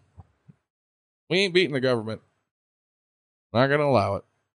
Like, yeah, but we got more guns than them Uh, per capita. Yeah, yeah. Well, you know what, Jethro? You know what you don't have? Fucking tanks and fucking fighter jets. well, here's the thing. We can go off on this. re- Here's uh, that people say that argument right there, but you also have to remember that somebody has to fly those fighter jets and somebody has to drive those tanks. Mm-hmm. For one, they're not going to drop bombs. They would never. They'd have to get really gnarly. they would never do it. The PR nightmare that that would. Oh, I think they would. pro- no, no, they would. I could definitely see them. I could definitely see if if shit really hit the fan and it was like an, a, a civil thing within our borders. I could definitely see them. I couldn't. I, I wouldn't see them bombing major cities, but I would. De- I could definitely see them like carpet bombing less populated areas just as a fear tactic. I see. I don't think they. No political leader would do that now. I don't. And, well, hopefully, the, the big thing with this whole thing is hopefully, I just hope at least within my lifetime, I don't have to fucking see it get that bad. And if I'm not mistaken, I might be wrong. The actual Army, Air Force, or the Army, Marines, and Navy can't operate. They can't operate outside of a military base on, on U.S. soil unless they're de- deployed to do so, unless that martial law is has to be in. or in a, well, yeah, because that's why they have what the reserves. that's or- why they have the National Guard. yeah. National Guard. Now, Well, and they do. They also pull reserves for that too. I believe now they if- have to be allocated by the president, or well, me, me, me. Here's where I think that gets iffy. For the, like you said, uh, fighter jets and tanks and all the shit. Somebody still has to drive those. An American citizen has to drive those that tank into downtown Baton Rouge. Baton Rouge. Baton Rouge. You know, Well, I mean, let's be realistic. I, I think we both know what if it came to that. I think we both know what would really happen at that point. it would be, It would become. It would no longer be a domestic thing. At that point, they'd be like, "Well, we made friends with Russia." Or insert country. you mean the like if the government wanted to lay waste to the freedom of Americans, they're just gonna fucking they're gonna war dog it out to somebody else. no? They're gonna be like, "Yep, come on in, guys." here's what I think would actually happen if there was some kind of up, and I'm not, uh, I'm not promoting this. I do not. I hope this never happens. Some kind of uprising in the United States, where the people were rising up against the government, which is a bad plan. It's just ne- it, no matter what side you're on, it doesn't end well. What will probably happen? The other countries aren't going to side with the government. They're, the same way the French. Who did the French support in the American Revolution? The colonists. Yeah, the French are pussies. But I think other Bailed countries, them out in WW two. if the our enemies of us, our enemies would actually support the, uh, they would blend aid Well, to see, but that's my that's my thought process. Is if it gets to that point, you know how I think about government and shit like that around the world. If if it comes to that point, that would be the point where they're gonna drop the dog and pony show as far as the one world government thing. Because you know, I don't know if I don't think you're fully in agreement with me, but there's no part of me that doesn't believe that there is a one world government already. plan Oh, there's already. Yes, and that's what I'm saying. I think that if it comes down to if one of the superpowers has a a a battle within its own borders, I think that's the point in time where they're going to be like, "Well, check this shit out," and fucking Vladimir Putin's going to like just shotgun a beer with the president at the time, and they're going to be like, "Oh, you're fucked now, bud." And then everybody's gonna be like, "Oh my god!" And then next thing you know, they're gonna be like, "Oh yeah, West Coast, China's already on their way." I mean, it's. I don't. I just think it'd be hard to get the actual the military to turn on the people. I agree, Even and that's why I'd some say will, like I some will. think it would. some will follow orders. Oh yeah, That's why it'll be. It would be a very bad fucking day. yeah, But let's be honest. Our enemies here in the United States, or our foreign en- enemies, what's going on in the world in the United States today has been planned. Mhm. There's a reason why we are at each other's Yeah. throat. that's what I'm saying. And when it comes down to this, all every when it comes down to this, I would assume in my head the way I see things happening and the way I think things are gonna work. And we've already had we've had this conversation. I'm and I'm not floating my boat here.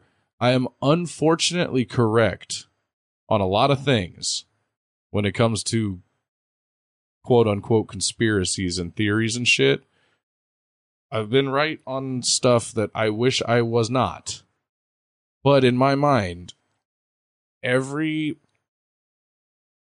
every country with a stable flow of monetary assets and a military is going to just kind of go high fives all around. Who's, who who are we going to fuck up? Everybody just send them there. Keep just enough of your people to control shit here while it goes down there. Because once it goes down, if if America went into a civil war, if you will, shit's gonna pop off around the world potentially. Because if we're doing it, all the a lot of other countries are gonna be like, "Oh fuck, oh fuck, it's happening," and then you're gonna have mayhem everywhere potentially. But that's when everybody that's everybody that's worth a fuck is part of the the new world order, if you will, already. Um, And you combine all of the worth of fuck countries, they're just gonna fucking plow their way through everybody if they want to, as a combined force. okay, Gregory makes a good point. Russia versus Afghanistan. Russia loses and had to pull out. But never taking over, and that whenever Vietnam, Mm-hmm. who won Vietnam? America, No, we didn't. I know We could have won it, it but was we it didn't. was a draw. we could have won it, but we didn't. But who were we fighting? Locals. Right, we were fighting peasants and farmers. Mm-hmm. We had all the fucking fancy toys. They didn't. Yeah. They basically won the war. Mm-hmm. Now, granted, they did have help from the communists, which supplied them a little bit. So you know, that's Well, if we David versus versus Goliath. You could even look at Afghanistan today. Yes, we whooped some ass for twenty years. We didn't win that fucking war. We pulled out like a sixteen-year-old boy on prom night. in that Quick, I mean and that, that very is- messy. That is, are that it that could arguably be considered a war. That was a planned engagement. That was an occupation, is what it was. Yes, But we- for to further things that Right. we still shan't talk about in the fucking government and on TV. but Well, if you want to break it down realistically, how this is going to go down is it's all going to all personal opinion. No matter what, no matter who backs who, who does this, who goes and fucks off, who goes turncoat, this shit all goes down. We know what's probably going to happen is a little thing called nuclear winter. Because as soon as the shit hits the fan, as soon as shit hits the fan in America, to that extent, there's going to be a ripple effect. It would be the same way in any other superpower. You know what I mean? Like there's going to be uprising because everybody's gonna because people are gonna see it's happening here, so follow the leader, and also eyes are looking over here, so I can might be able to get away with more. And then as soon as fucking as soon as shit really goes off, then everybody's gonna start arguing about it. And this is barring the one world government idea. As soon as somebody, as soon as one of those a nuke leaves the ground somewhere, we know what's happening. All those doomsday devices are going off, and like us alone, America alone can literally just level this whole planet. there, That's what's going to happen. That's going to be the end of man. no, Is going to be nuke, I, I, nukes. I do not think nukes will never be fired. I, I seriously doubt it. Honestly, the way everything's going, I mutual kinda- assured destruction is a thing. Honestly, but the the way things are going, probably uh, it'd be better. The planet would be better off if we did it. The planet doesn't give a fuck. That's what I'm saying. The planet Earth is just sitting there like, just set them all off. Just just take all of yourselves out. Let me fucking start with mitochondrial DNA again, and we'll try this again for the like thousandth time. But uh, you know, people talk about civil war here in the United States here, which listen, civil war is not happening here. It's already happening. It's not a hot war. We already have a civil war in this country right now. Yeah, It's it's not being fired with bullets, and and just that like probably won't happen. and just like the last one, this one's on purpose. And it well, here's That's the fucking problem. it, Nobody sees the fact that they they the, the the higher the powers that be push for this shit. have you seen that KGB KGB agent that we captured and interviewed and stuff? Which one? th- this was their plan to infiltrate the communists, the Ru- the Russians, the Soviet Union. Their goal, and they were infiltrating our colleges, Mm-hmm. fucking with our kids, Yeah. changing the way they're thinking Mm-hmm. to make them more more like socialist. Mm-hmm. The problem is, it worked. It worked. This was their plan. The only problem was the Russians or the Soviet Union didn't last long enough to reap the benefits of the re- of the reward of what their hard work. Because it's happening. It's happening now, Yeah, and now and they have and now the big problem is like that shit worked, and now our government is just feeding off of it to drive more fear Right. tactics and drive a bigger fucking wedge into in between two populations of its own fucking people. because somehow this country here, we've lost the ability, or a, ma- a lot of people. I don't even say a majority, but they they we've lost the ability to agree to disagree. Yeah, which is the fucking basis of natural human interaction. Right. Just like this, I don't agree with you when it comes to guns. What you've said on this podcast, I don't agree with what you said. But do I? Are we fucking fist fighting over it? Did I- No. no, it's not. I don't agree. You have the right to your opinion. Yeah. I think there there's a Well, and I, I, a I'm also. I'm also very like within my gray area way of thinking on most stuff. I am very gray area on top of being gray area. right. but Because, like I said, I think that fully automatic weapons, ninety percent of the ninety nine percent of the time within the normal population, are unnecessary, and you don't need them. Do I give a fuck if you have one? No, I don't. It's Um, not my fucking life. It's your world, pumpkin. I'm just fucking living in it. I don't give a fuck. I just, I do. I find them to be unnecessary. Are they unnecessary? For ninety nine point nine percent of a human being's life, yeah, you're never gonna need that. but it's, but, But, it's if you want one and you got the money for it and not you about- legally can own one, fucking go for it. Have uh, mount the shit on top of your Jeep. I don't give a flying fuck. it's not about necessity. And most people, It's about desire. I mean, and, and, it- but it- which is uh, also let's be real. That's also part of the problem with especially this country well, here's this. Well, is desire and ability to get those desires, which is good to an extent. but But when those desires are being pushed so hard by the powers that be that it causes civil unrest and a divide, that's where the problem comes in. which Because this black and white thinking has been so Right. fucking shoved down our throat that so many people, even the fucking people on the left that are supposed to be all conservative and love, love, love, love, love, you're equally as bad. You're black and white. You just are okay. You are the white to the Republican black, or vice versa. It's the same fucking thing.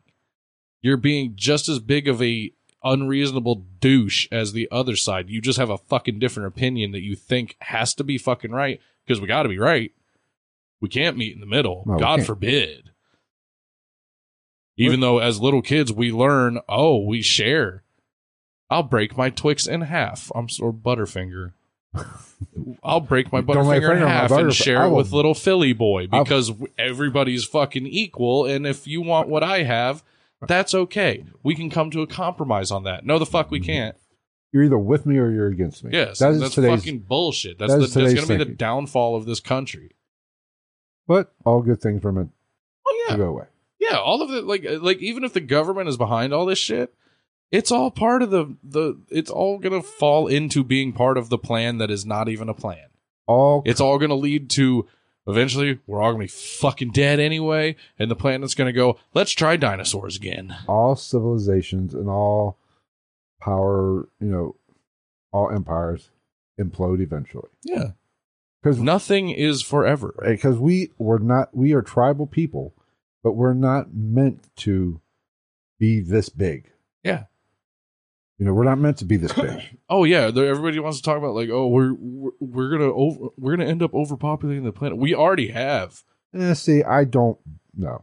Like No. maybe, maybe okay, maybe not li- in a literal sense, Sense, but, but- from the way that everybody Industri- acts and behaves now, we are overpopulated. I mean, as from the overpopulation thing is about fucking the environment and carbon. Mm-hmm. There's not too many people. On the planet. No, I mean, not physically, Not physically, did not, exactly. you throw in like social standards and and opinions. Yeah, Yes. we're way overpopulated. because, but if everybody could actually listen to somebody's opinion and not argue about it, right. not every just because somebody argue or doesn't share your opinion doesn't mean it has to break out into a fist fight. Right. I can sit down and drink a beer with you, even if I don't fucking like you. We disagree on a lot of shit. You and I disagree on a lot of shit. And we have a perfectly harmonious we live together. I'm right We have a perfectly in a harmonious completely heterosexual way, sometimes. maybe. But no, and we have a completely harmonious Right. relationship. But is it? You and I don't uh, like I don't up to this point, you and I have never gotten into an argument. No, We have disagreements often. We don't even have that bad a disagreement. No, not at all. But like, and, we and have that's difference fine. of That's opinion, yes, but but difference in opi- of it, like, uh, like my favorite color is blue. My favorite color is green. Get the fucking guns, Shirlene. right. Fuck That's you. basi- that's literally how how this shit has become. Right. But because we're so fucking tribal, people just need to fucking relax. And not everybody thinks the same way. like I've referenced it on this show about the argument I got with in with a older generation gentleman because of my opinions on Donald Trump, which I've always been very open about, and I'll still be open about it. I'm not going to say that he was an awful president. no, I just think he was a fucking dick. And it's funny because the people who are hardcore Trump supporters at first wanted to argue with me when I said anything. But like through the course of his presidency, they'd be like, "Oh, well blah blah blah." I'd be like, "I'm not saying anything. I'm just saying he's a fucking asshole. he's just, He's oh, a prick." here's my thing on Trump. And those voters, those guys that are like hardcore Trumpies, would be like, "Oh yeah, he's definitely an asshole." After he took office and everything. Oh, he was an asshole before. Okay, so, once no, no, no, they would say it then. So now you got what you wanted. So now it's okay to voice these difference of opinions, and then find out that it's a shared opinion. I do blame Trump for one thing. Trump Having fucked, bad hair. Trump fucked us. It wasn't even Trump that fucked us. It was the complete mental breakdown by half this country when he got elected. Yeah, Like how- the world's gonna end. right. Let's all run to Canada. Now, was Trump a great president? He was all right. He's like most presidents, oh, How many great Poli- presidents has there been? policy wise. I agree with a lot of shit he did. I don't like the fact that he's an asshole, but I all, here's where I differ. In the mean tweets, he's Trump is a stand-up comedian. He missed his fucking calling. Well, that He's was fun- always my thing. I said it from the beginning. I was like, dude, if they would take Donald Trump's Twitter away while he was president, I literally wouldn't give a fuck at that point. But I also I don't agree with every he. I do think the president should be a little bit more presidential. But I will say this: a little bit more couth, if I you will, will. say this: you. d- I also want. I will never forget 9-11. you want him to be you want him to be a politician, but you don't want him to be a bitch. Right. I would never like 9-11. when you know you were. How old were you when 9-11 happened? Eleven. I was in sixth I was. Uh, just, sixty-five. I was just under 30, 29. Yeah. I wanted to when June Bush Jr. came on that night. You know, I wanted that motherfucker. Let's be real. I wanted Bush that. W was kind of a bumbling idiot. Well, yeah, but I wanted somebody to say kind of what he said. uh, But I would have been all right if he'd been if he looked in the camera and said, "Fuck you, I'm coming after. We're coming after you now." Yeah. I would have been all right. I wanted somebody to be a little bit harder. You know, in times of, and Trump was a little bit like he Trump was that, and and I think we do need we do need a bit of a hard ass in the president. We don't need a cuck or a ninety five thousand year old man. Trump should have been a little bit more, like you said, down down a little.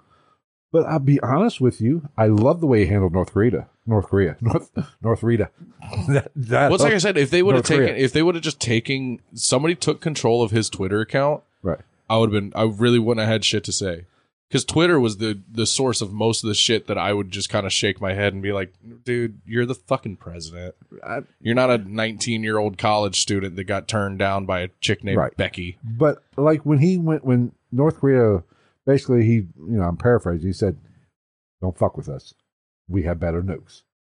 Yeah, we've know, literally, we've literally, I would imagine we probably have enough nukes that we could actually not even drop them. We could not drop them and detonate them. We could probably just duct tape them all together and fucking drop them on the whole goddamn country of North Korea. not even take out the like turn them upside down. so, so yeah. No, but I, you know, I do think you need a little bit of a hard. Fuck, we probably have like you could probably put like five of our nukes together, and it's probably the square mileage of fucking North Korea. I do think you need a little bit of a fucking hard asset, president, yeah, yeah. but a little bit more couth, or not even know when to fire out that mean tweet. You don't have to do it fucking every day. And I'm okay with them calling Rosie Twitter. O'Donnell, uh, Rosie O'Donnell a pig. I'm all right with that too. Well, she's also racist. Oh yeah, but you know, But then again, but he I mean, wasn't like, the worst president ever that fucking You know got the- in office. you know the highlight moment. Honestly, Donald Trump had one incredible highlight moment of his presidency that I think should go down in history, what would that be? and it is when uh, Cinco de Mayo came out, came along, and he posted that picture on Twitter of him eating a taco salad in his office, and he said, "Happy Cinco de Mayo! We have the best taco salads here at Trump Plaza. I love Mexicans." You know, I've that heard- was the highlight of his fucking I mean, his political fucking career. I will give him. He was funny. His policies, a lot of them were all Oh, I right. s- I mean, A lot of them so weren't. same same for Joe Biden. Joe Biden is the funniest politician that has ever lived. Joe Biden ain't. Inadvertently, and that's what makes him so funny. Did you see him fall off that bike? Oh my god! Four he falls off bikes. He sniffs black kids. Like he sniffs all kids. Here's the thing. I think I need to. We need our congressman or our government. he said, we he need. told he told Charlamagne tha God on his own show oh. that if his yeah. mind wasn't made up yet, he ain't black. I fucking I I, was that. crying laughing when I saw that pop up on the oh. news. Here's the thing.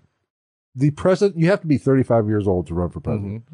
I'm Mm-hmm. Yeah, because wasn't JFK like 37 or something like that? yeah, he was young. Still the youngest one. I don't think is Obama, I believe. Here's the thing. I think you, for your first term at president, you have to be 60 or under. That way, if you do get elected and get a second term, you'll be 68 when you're out.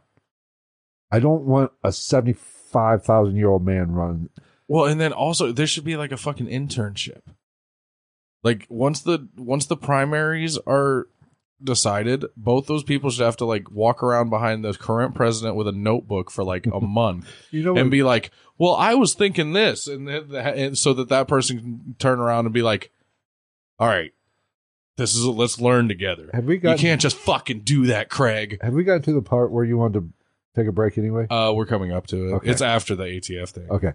Uh, I will say this. I think we should go back to the old days, I've got two and uh, about two pages left. which would be, would be hilarious. this is the longest sidebar we've ever had. Let's go 2024. Trump does run again. He's going to. I don't know. I, maybe if he does, I I think we should do it do it the way they used to do the old the old days. The loser becomes the vice president. Have a Trump, Biden, fucking or whoever runs, but uh, or vice. Say just for argument's sake, Biden runs again, which he's not. He, I doubt if he will. He'll be comatose. He'll be a, he'll be ninety five thousand years old. But Geriatric this fuck. this or even say whoever but if and trump run, runs whoever wins is the president whoever loses is vice president that would be some funny ass shit I have my own election idea. I think you Chinese finger trap their fucking dicks together and you just let them you tractor pull that shit. Whoever's more of a man wins. America. let's go back to the old A duel? yeah or Yeah. no get in the octagon whoever beats somebody's ass I'll say we're gonna have another Aaron Burr situation. I don't even give a fuck i just think like i said i've said it i'm old I mean i'll basically 50 I, I, years old this year I, I feel like I'm one of the youngest people that openly accepts that like we are at the point where I'm just going to kind of sit back and watch the shit show until it comes to a head because it's gonna happen. I'm I'm I'm on the downhill side of this mountain. I've reached the mountaintop. It was well, it was a shitty mountain. I've I wasn't. I wasn't on Everest. I was on, you know, some hillbilly Appalachian mountain. But I'm coming back down. If that. I'm just enjoying. You're like on one of those man-made hills that block sound. Right. I am just going to make me some popcorn, get me a few Mountain Dews, maybe a few Diet Mountain Dews, maybe a few cold beers, and maybe a couple shots of Do the Fireball. TikTok thing. Mix that Busch We're gonna- light and the I- Mountain Dew. We're going to do that Wednesday, I think. It's so good. We're going to try it. I I bought Mountain Dew, I but I, saw that. I don't know if they're going to last. I saw the Mountain Dews and I was like, why do I feel like there's a tall boy Busch Light in that fridge No. right now? It's It- fucking delicious. Um, but I'm I'm on the downhill side. I'm just going to sit Yeah. back and watch the world fucking burn, eating Well, popcorn, yeah. podcasting a little bit. It just kills me how many people like back to our original point is like it blows my mind how many people don't see the like blatantly purposeful divide that has been draw driven but lit like like I said I've talked about it before like I got into that argument with a guy at my job over politics because everybody's like you don't talk politics in bar 99% of the time I am a person who can talk politics and religion in a bar because you know me I am I am the captain of team gray area right. I have no problem seeing both sides. I don't. I never think either side is hundred percent right, and I never think either side is hundred percent wrong. Right. Because they're not. There is a. It doesn't have to be this or that. It's something in here that is correct for almost everything that comes up, and both times that I that has happened to me at my job, that person, those people, there's two different people.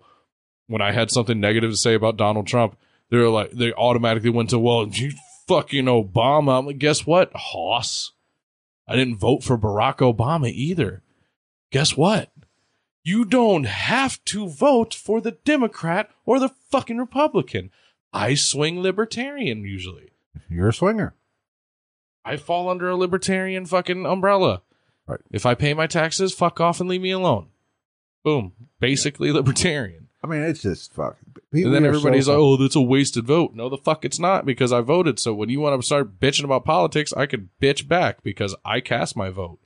Did they win? Mm. No, but I did my part as an American.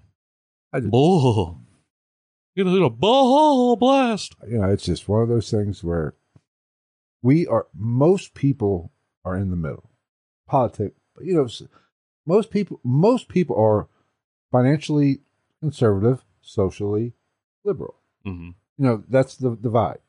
So they're in the middle. Yeah. You get these far left. I want my money, but I want my freedom. The far lefts and the far rights fuck it up for everybody because Yeah. they're like anything else. They're a smaller but more vocal base. And they're the ones that stir all the shit. Right. I mean, fuck. Most people just live your life and like somebody asked me here recently, you know, with this whole Roe versus Wade thing, Oh God, was I pro-choice or pro-life? And you know what my answer was? both. I said technically I'm both. Yeah, I see both. I do think abortion's murder, but I also see that you know that maybe there is a time for it. I said I do not think it should be used as. I said this on this podcast. I don't think it should be used as birth control, but I can understand that at some point there might be a time to action where it might be necessary to do it. yeah. And And at the end of the day, I don't. it ain't me involved in the fucking thing in the first place. So I really don't have. I don't have a fucking dog in that race. I don't have a dog in the fight either. For one, I ain't getting nobody fucking pregnant. Ain't happening. like. It, do you? I. It, You know, for one, most any woman that is interested in me was blind. is blind as fuck, probably near death. Barbara Bush. yes. So I don't have to worry about that shit. Right. But like I ain't fucking no twenty eight year old. I know everybody brings it up and I'm like, I just like don't care. Yeah, I don't. If you feel the need to do it, go for it. I'm not gonna fucking know about it anyway. and that's my philosophy on everything. Like like say you It's were like Coach Klein said, "What Mama don't know, don't won't hurt." say her. you were a female and you, Ooh, you were I'm going to have an abortion. I would not I would not like necessarily like it if you were just doing it, but I'm not going to hate you for it either. I'm a girl. You're an ugly ass girl. Hey, I'm All a right. pretty girl. I've had my makeup done. We've are officially probably lost everybody with this rant. Yeah, Let's that was a long one. Okay, go ahead so and finish. Or Should I cut it out? Is the thing. Okay, so just as a little recap, we got to the point where the ATF starting to move in. Robert Rodriguez's cover is officially blown.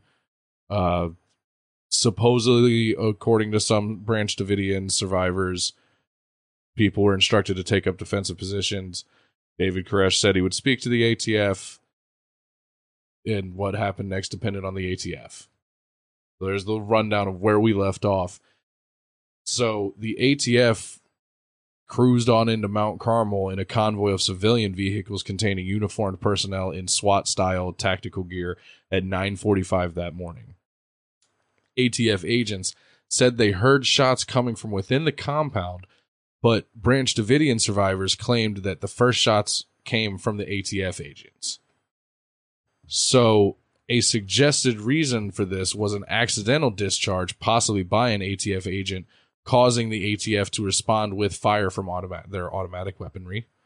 So there, there was an accidental discharge. It was. This is all theoretical. These are theories.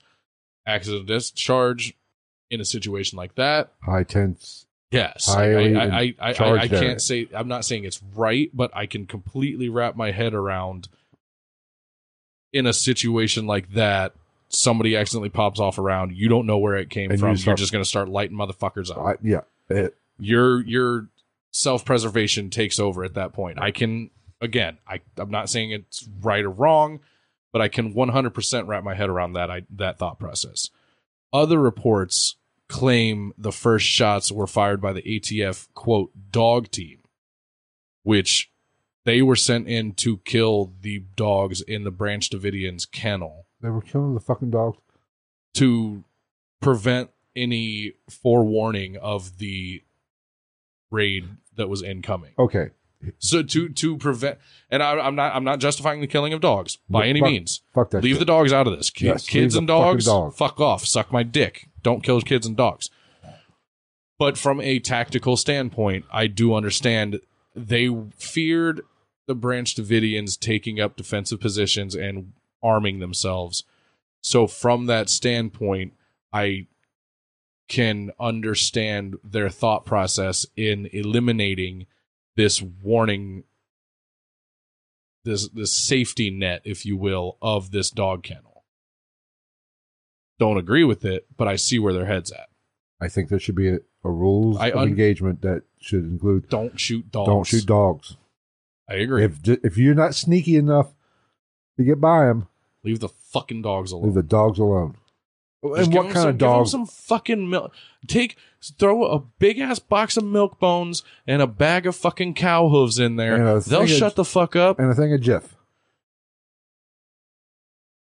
a, th- a, a, a tub of Jif on a dude named Jeff, and those dogs will shut the fuck up. Oh, they'll be looking for days, baby, looking for So days. that was one of the. That was one of the which, which my problem with that is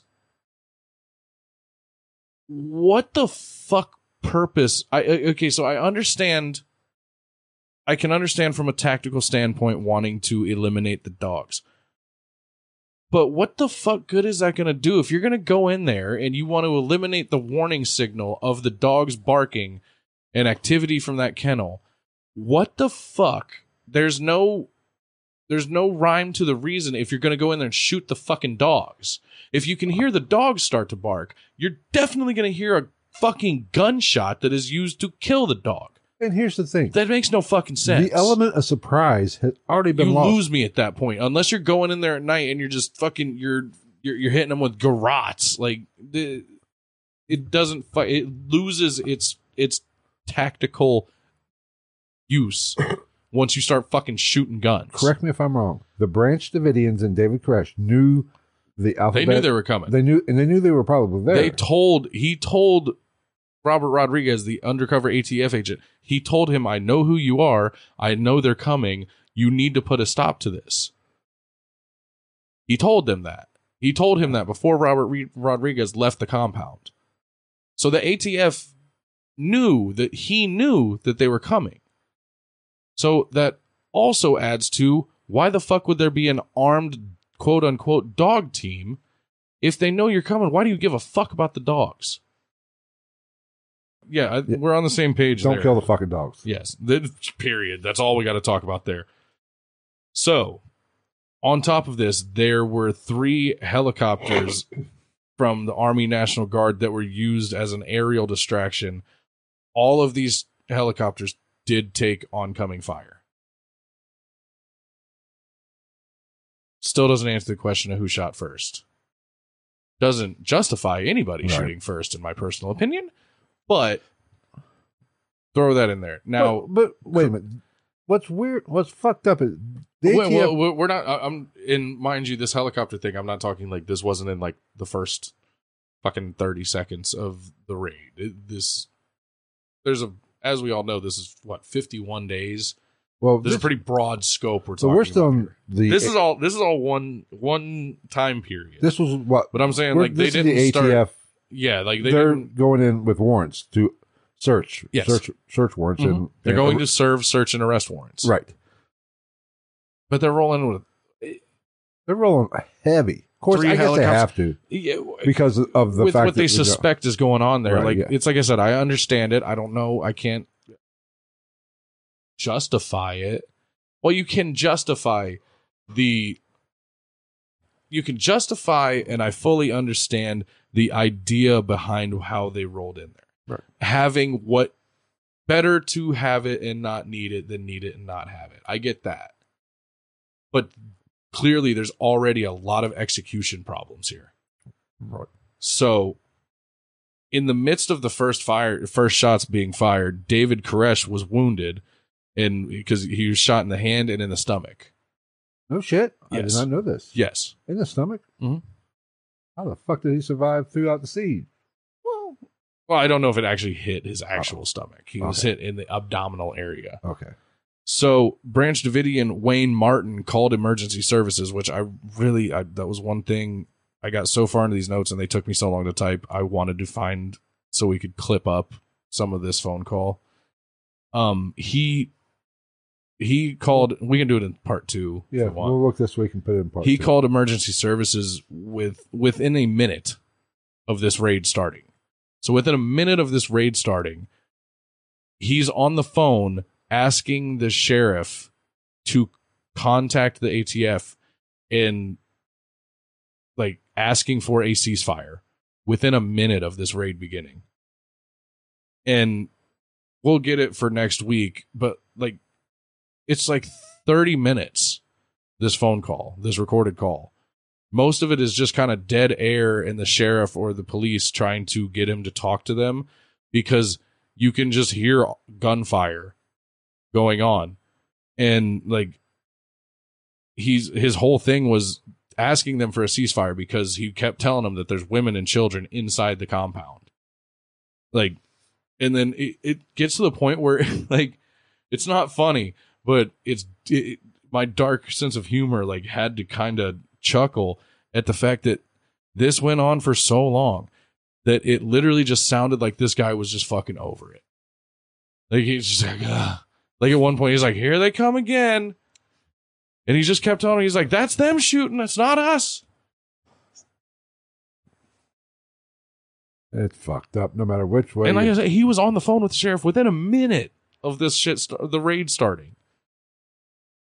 So I don't know exactly how raids start. I don't know if they commenced from the moment they leave their staging area or like I'm assuming from like a, within a minute of their known presence on the property is when all this is going down. right. So the first ATF casualty was an agent who had made it to the west side of the building before he was wounded.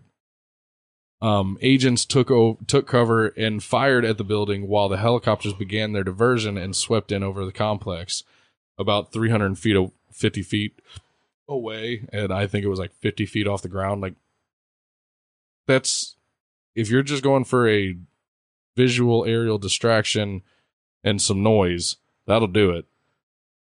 You're definitely going to hear and see a helicopter 50 feet off the ground within 400 feet of your compound.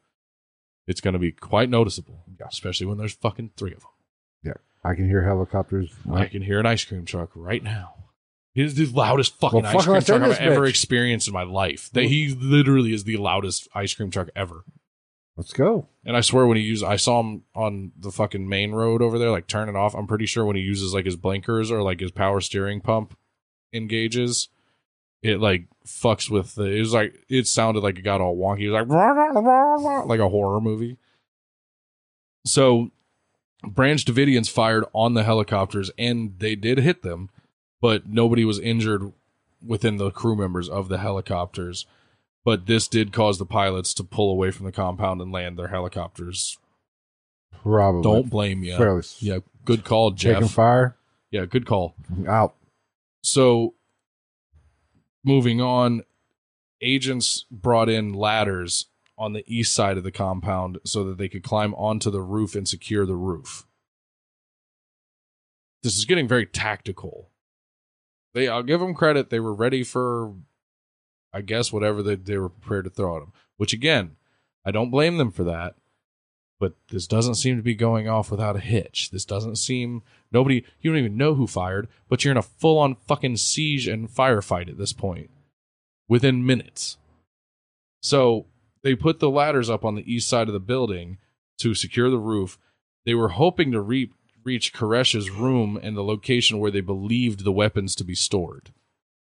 So I'm assuming through Robert Rodriguez, they have kind of a loose blueprint of this compound. Uh, you would think. Yeah. Otherwise, he was just jerking himself off. Right. He's just walking around fucking eating ice all- cream and cock slapping children. All the wild sex is going on. so uh, by the time they, they get up on the roof, they quote unquote secure the roof. Three agents reached Koresh's window on the western slope of the roof, and they came under fire while crouching next to the roof from within the building, obviously. One agent was killed, and another was wounded in this exchange of gunfire. And the third agent worked his way over to the peak of the roof and joined the other agents that were attempting attempting to enter the armory, or what they believed to be the armory. So one of the three scrambled out of that one successfully.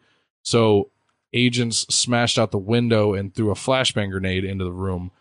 Three of them entered, and when a fourth attempted to enter, he was met with gunfire coming through the wall. He was injured by that gunfire, but was able to reach the ladder and get down to safety. One of the agents opened fire on the Branch Davidians with his shotgun until he was struck in the head by return fire and wounded. So he's probably got a huge dick if he didn't get killed by the shot to the head. Inside of the armory, agents killed a Branch Davidian, discovered a cache of weapons, but they came under fire yet again, injuring two more agents. The third agent laid down cover fire while the injured agents escaped the room, killing another Branch Davidian. And then that agent hit his head on his way out the window, on the window frame, and fell to the ground, but survived. I'm a survivor. I'm not gonna get it. So, it, it this shit ramps up super quick. It's crazy. You go from just like kind of normal, weird, cult esque shit to this i- at the drop of a pin. So another agent who was providing cover fire for them from outside the building was shot and killed instantly. Dozens of the ATF's agents took cover behind Branch Davidian vehicles and exchanged fire with the Branch Davidians. More and more agents were getting wounded over this time. One was killed while they were engaged by Branch Davidians perched on top of the water tower. More, or I'm sorry, the exchange continued for a total of two hours, but it kind of slowed down a little bit around the 45 minute mark because the agents were starting to run low on ammo. Understandable. 45 minute fucking firefight. Who the fuck carries that many Think about it. mags. That's a long ass firefight. that is a long firefight. I mean, a three minute firefight would probably seem like an eternity. Well, I mean, you got in 45 minutes. If you got, let's say you got 30 guys in 45 minutes, you could, if you had an endless supply, you're talking hundreds of thousands of rounds potentially. But I have a question. Did the Branch Davidians break out the 50 cal? That was the other thing. If they had a Well, and, 50 and that don't know well, the, well that that that thought process will come up later. Why didn't they break that bitch out? We'll out? touch on that. Don't you worry, pumpkin. We're calling an airstrike too. So after all this, or while all this is going on, Sheriff Lieutenant Lynch of the McLennan Uh-oh. County what Battery went dead. fuck. We switch it? Go ahead. Keep talking. I will switch it up. Okay. So while all this is occurring, Sheriff Lieutenant Lynch of the McLennan County Sheriff's Department contacted the ATF and negotiated a ceasefire. Sheriff Harwell states in William Gazecki's documentary Waco, The Rules of Engagement, that the ATF agents withdrew only because they were out of ammunition. ATF agent Chuck Hustmyre later wrote, quote, about 45 minutes into the shootout, the volume of gunfire finally started to slacken. We were running out of ammunition. The Davidians, however, had plenty. End quote. In this exchange, four ATF agent, agents, Steve Willis, Robert Williams, Thomas McKeehan, and Conway Charles LeBleu, had been killed during the firefight, and 16 other agents had been injured. After the ceasefire, the Branch Davidians allowed the ATF dead and wounded to be evacuated and held their fire during the ATF retreat, which at least the Branch Davidians in this scenario, at least they followed the rules of engagement to an extent or the rules of war if you will. Like, you know, you did everything went to shit and was fuck off, but at least you let them peacefully gather their dead and wounded.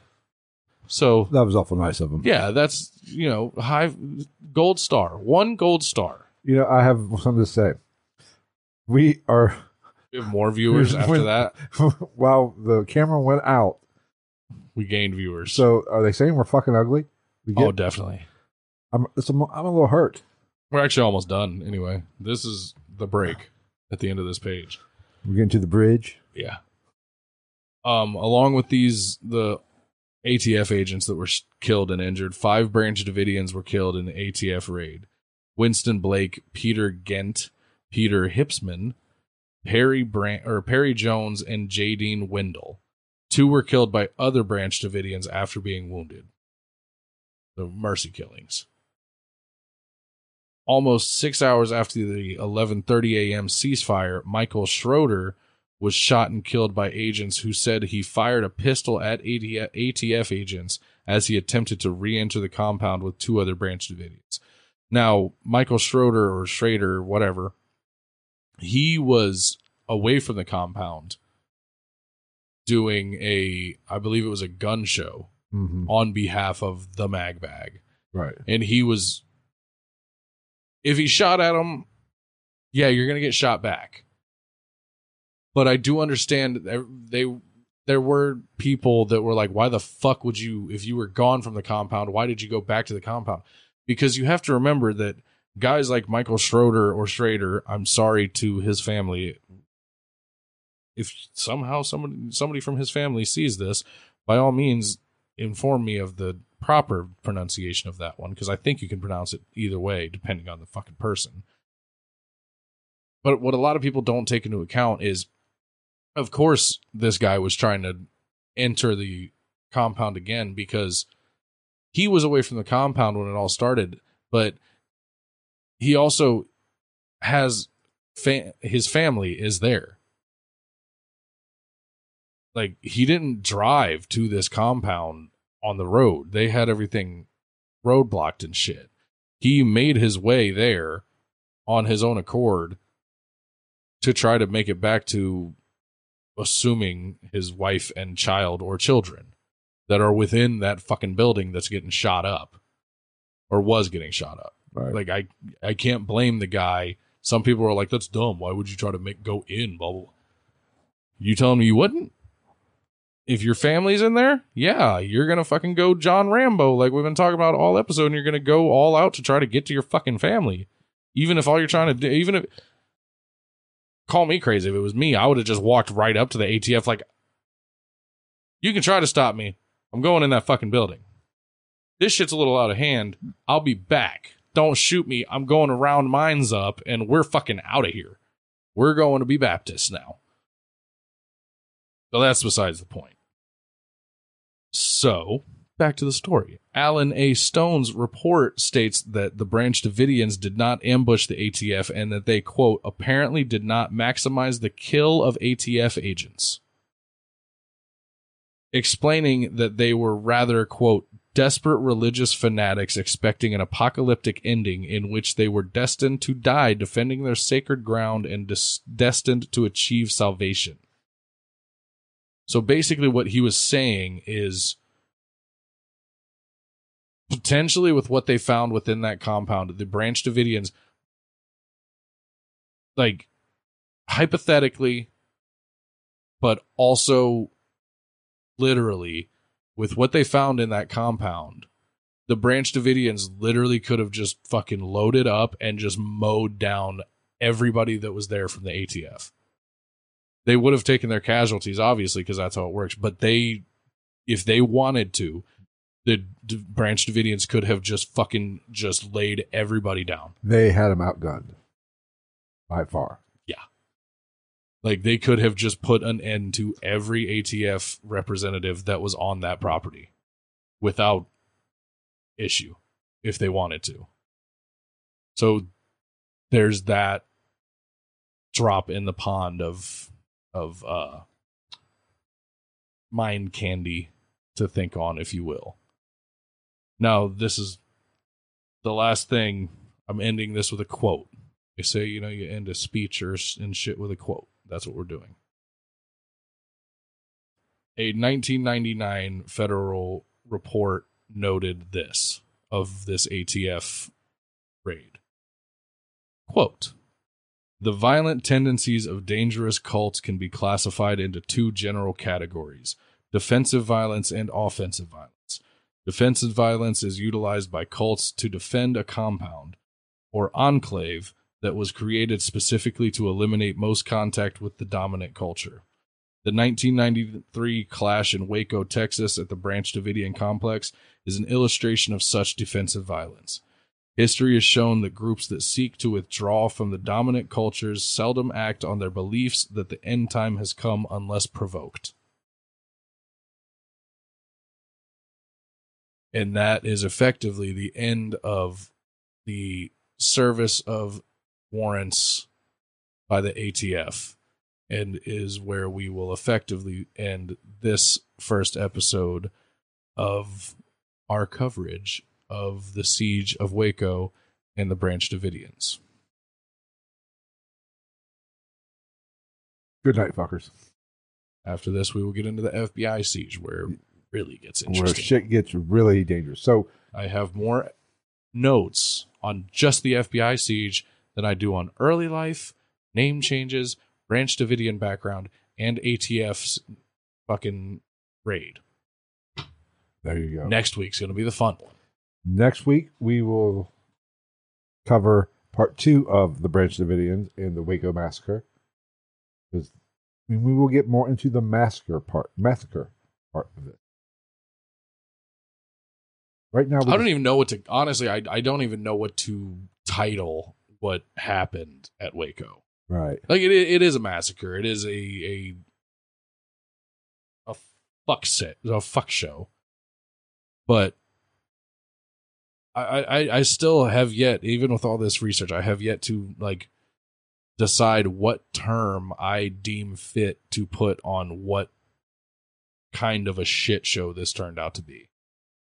Worse than our Wednesday show Oh yeah, by far.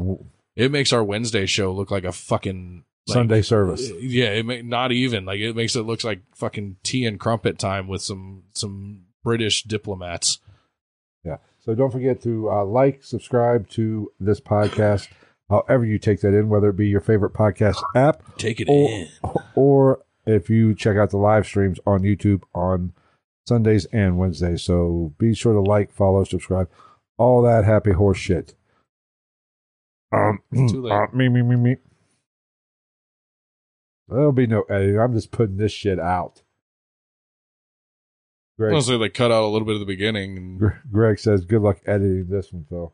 Uh, uh I'm not, I'm just letting it roll on our fucking 30 minute rant about politics. Uh, I was but gonna say, I mean, if even if they we do edit that, it wouldn't be much editing because I would say take that, cut that out, and then just make that its own fucking thing that we can upload. that is true. Yeah, next week though, probably four hours might be. A good, no, we're gonna keep it. Try to keep it. Two. No, because two, two because half. because next week there's once we get once the FBI gets involved, there's more coverage, I guess, if you will. Yeah, So it's like there's more to it, but it's a lot more boom, boom, boom, boom, boom, boom, boom. Yeah. But be sure to follow us on all our social medias. Like uh, what do I got? Instagram at ghost underscore night underscore podcast. TikTok, you can catch out some of Travis's funny clips or me being stupid at gitn.podcast. Twitter at night underscore ghost, and just search Ghost in the Night or Facebook. That are, that's the best way to follow us and see what we're up to and get little hints about what the show is going to be about for like today. Little quiz. There's a pop quiz today. It was a pretty easy one. It was, which got some engagement, got some Does just me? Does David Koresh kind of look like Sylvester Stallone's like nerdy hippie brother? kind of. He's got like the Stallone. cousin. He's got like the Stallone eyes, kind of. Uh, don't forget about our Wednesdays live streams, which is what the fuck Wednesdays, where we WT fuck. where we don't really cover a topic.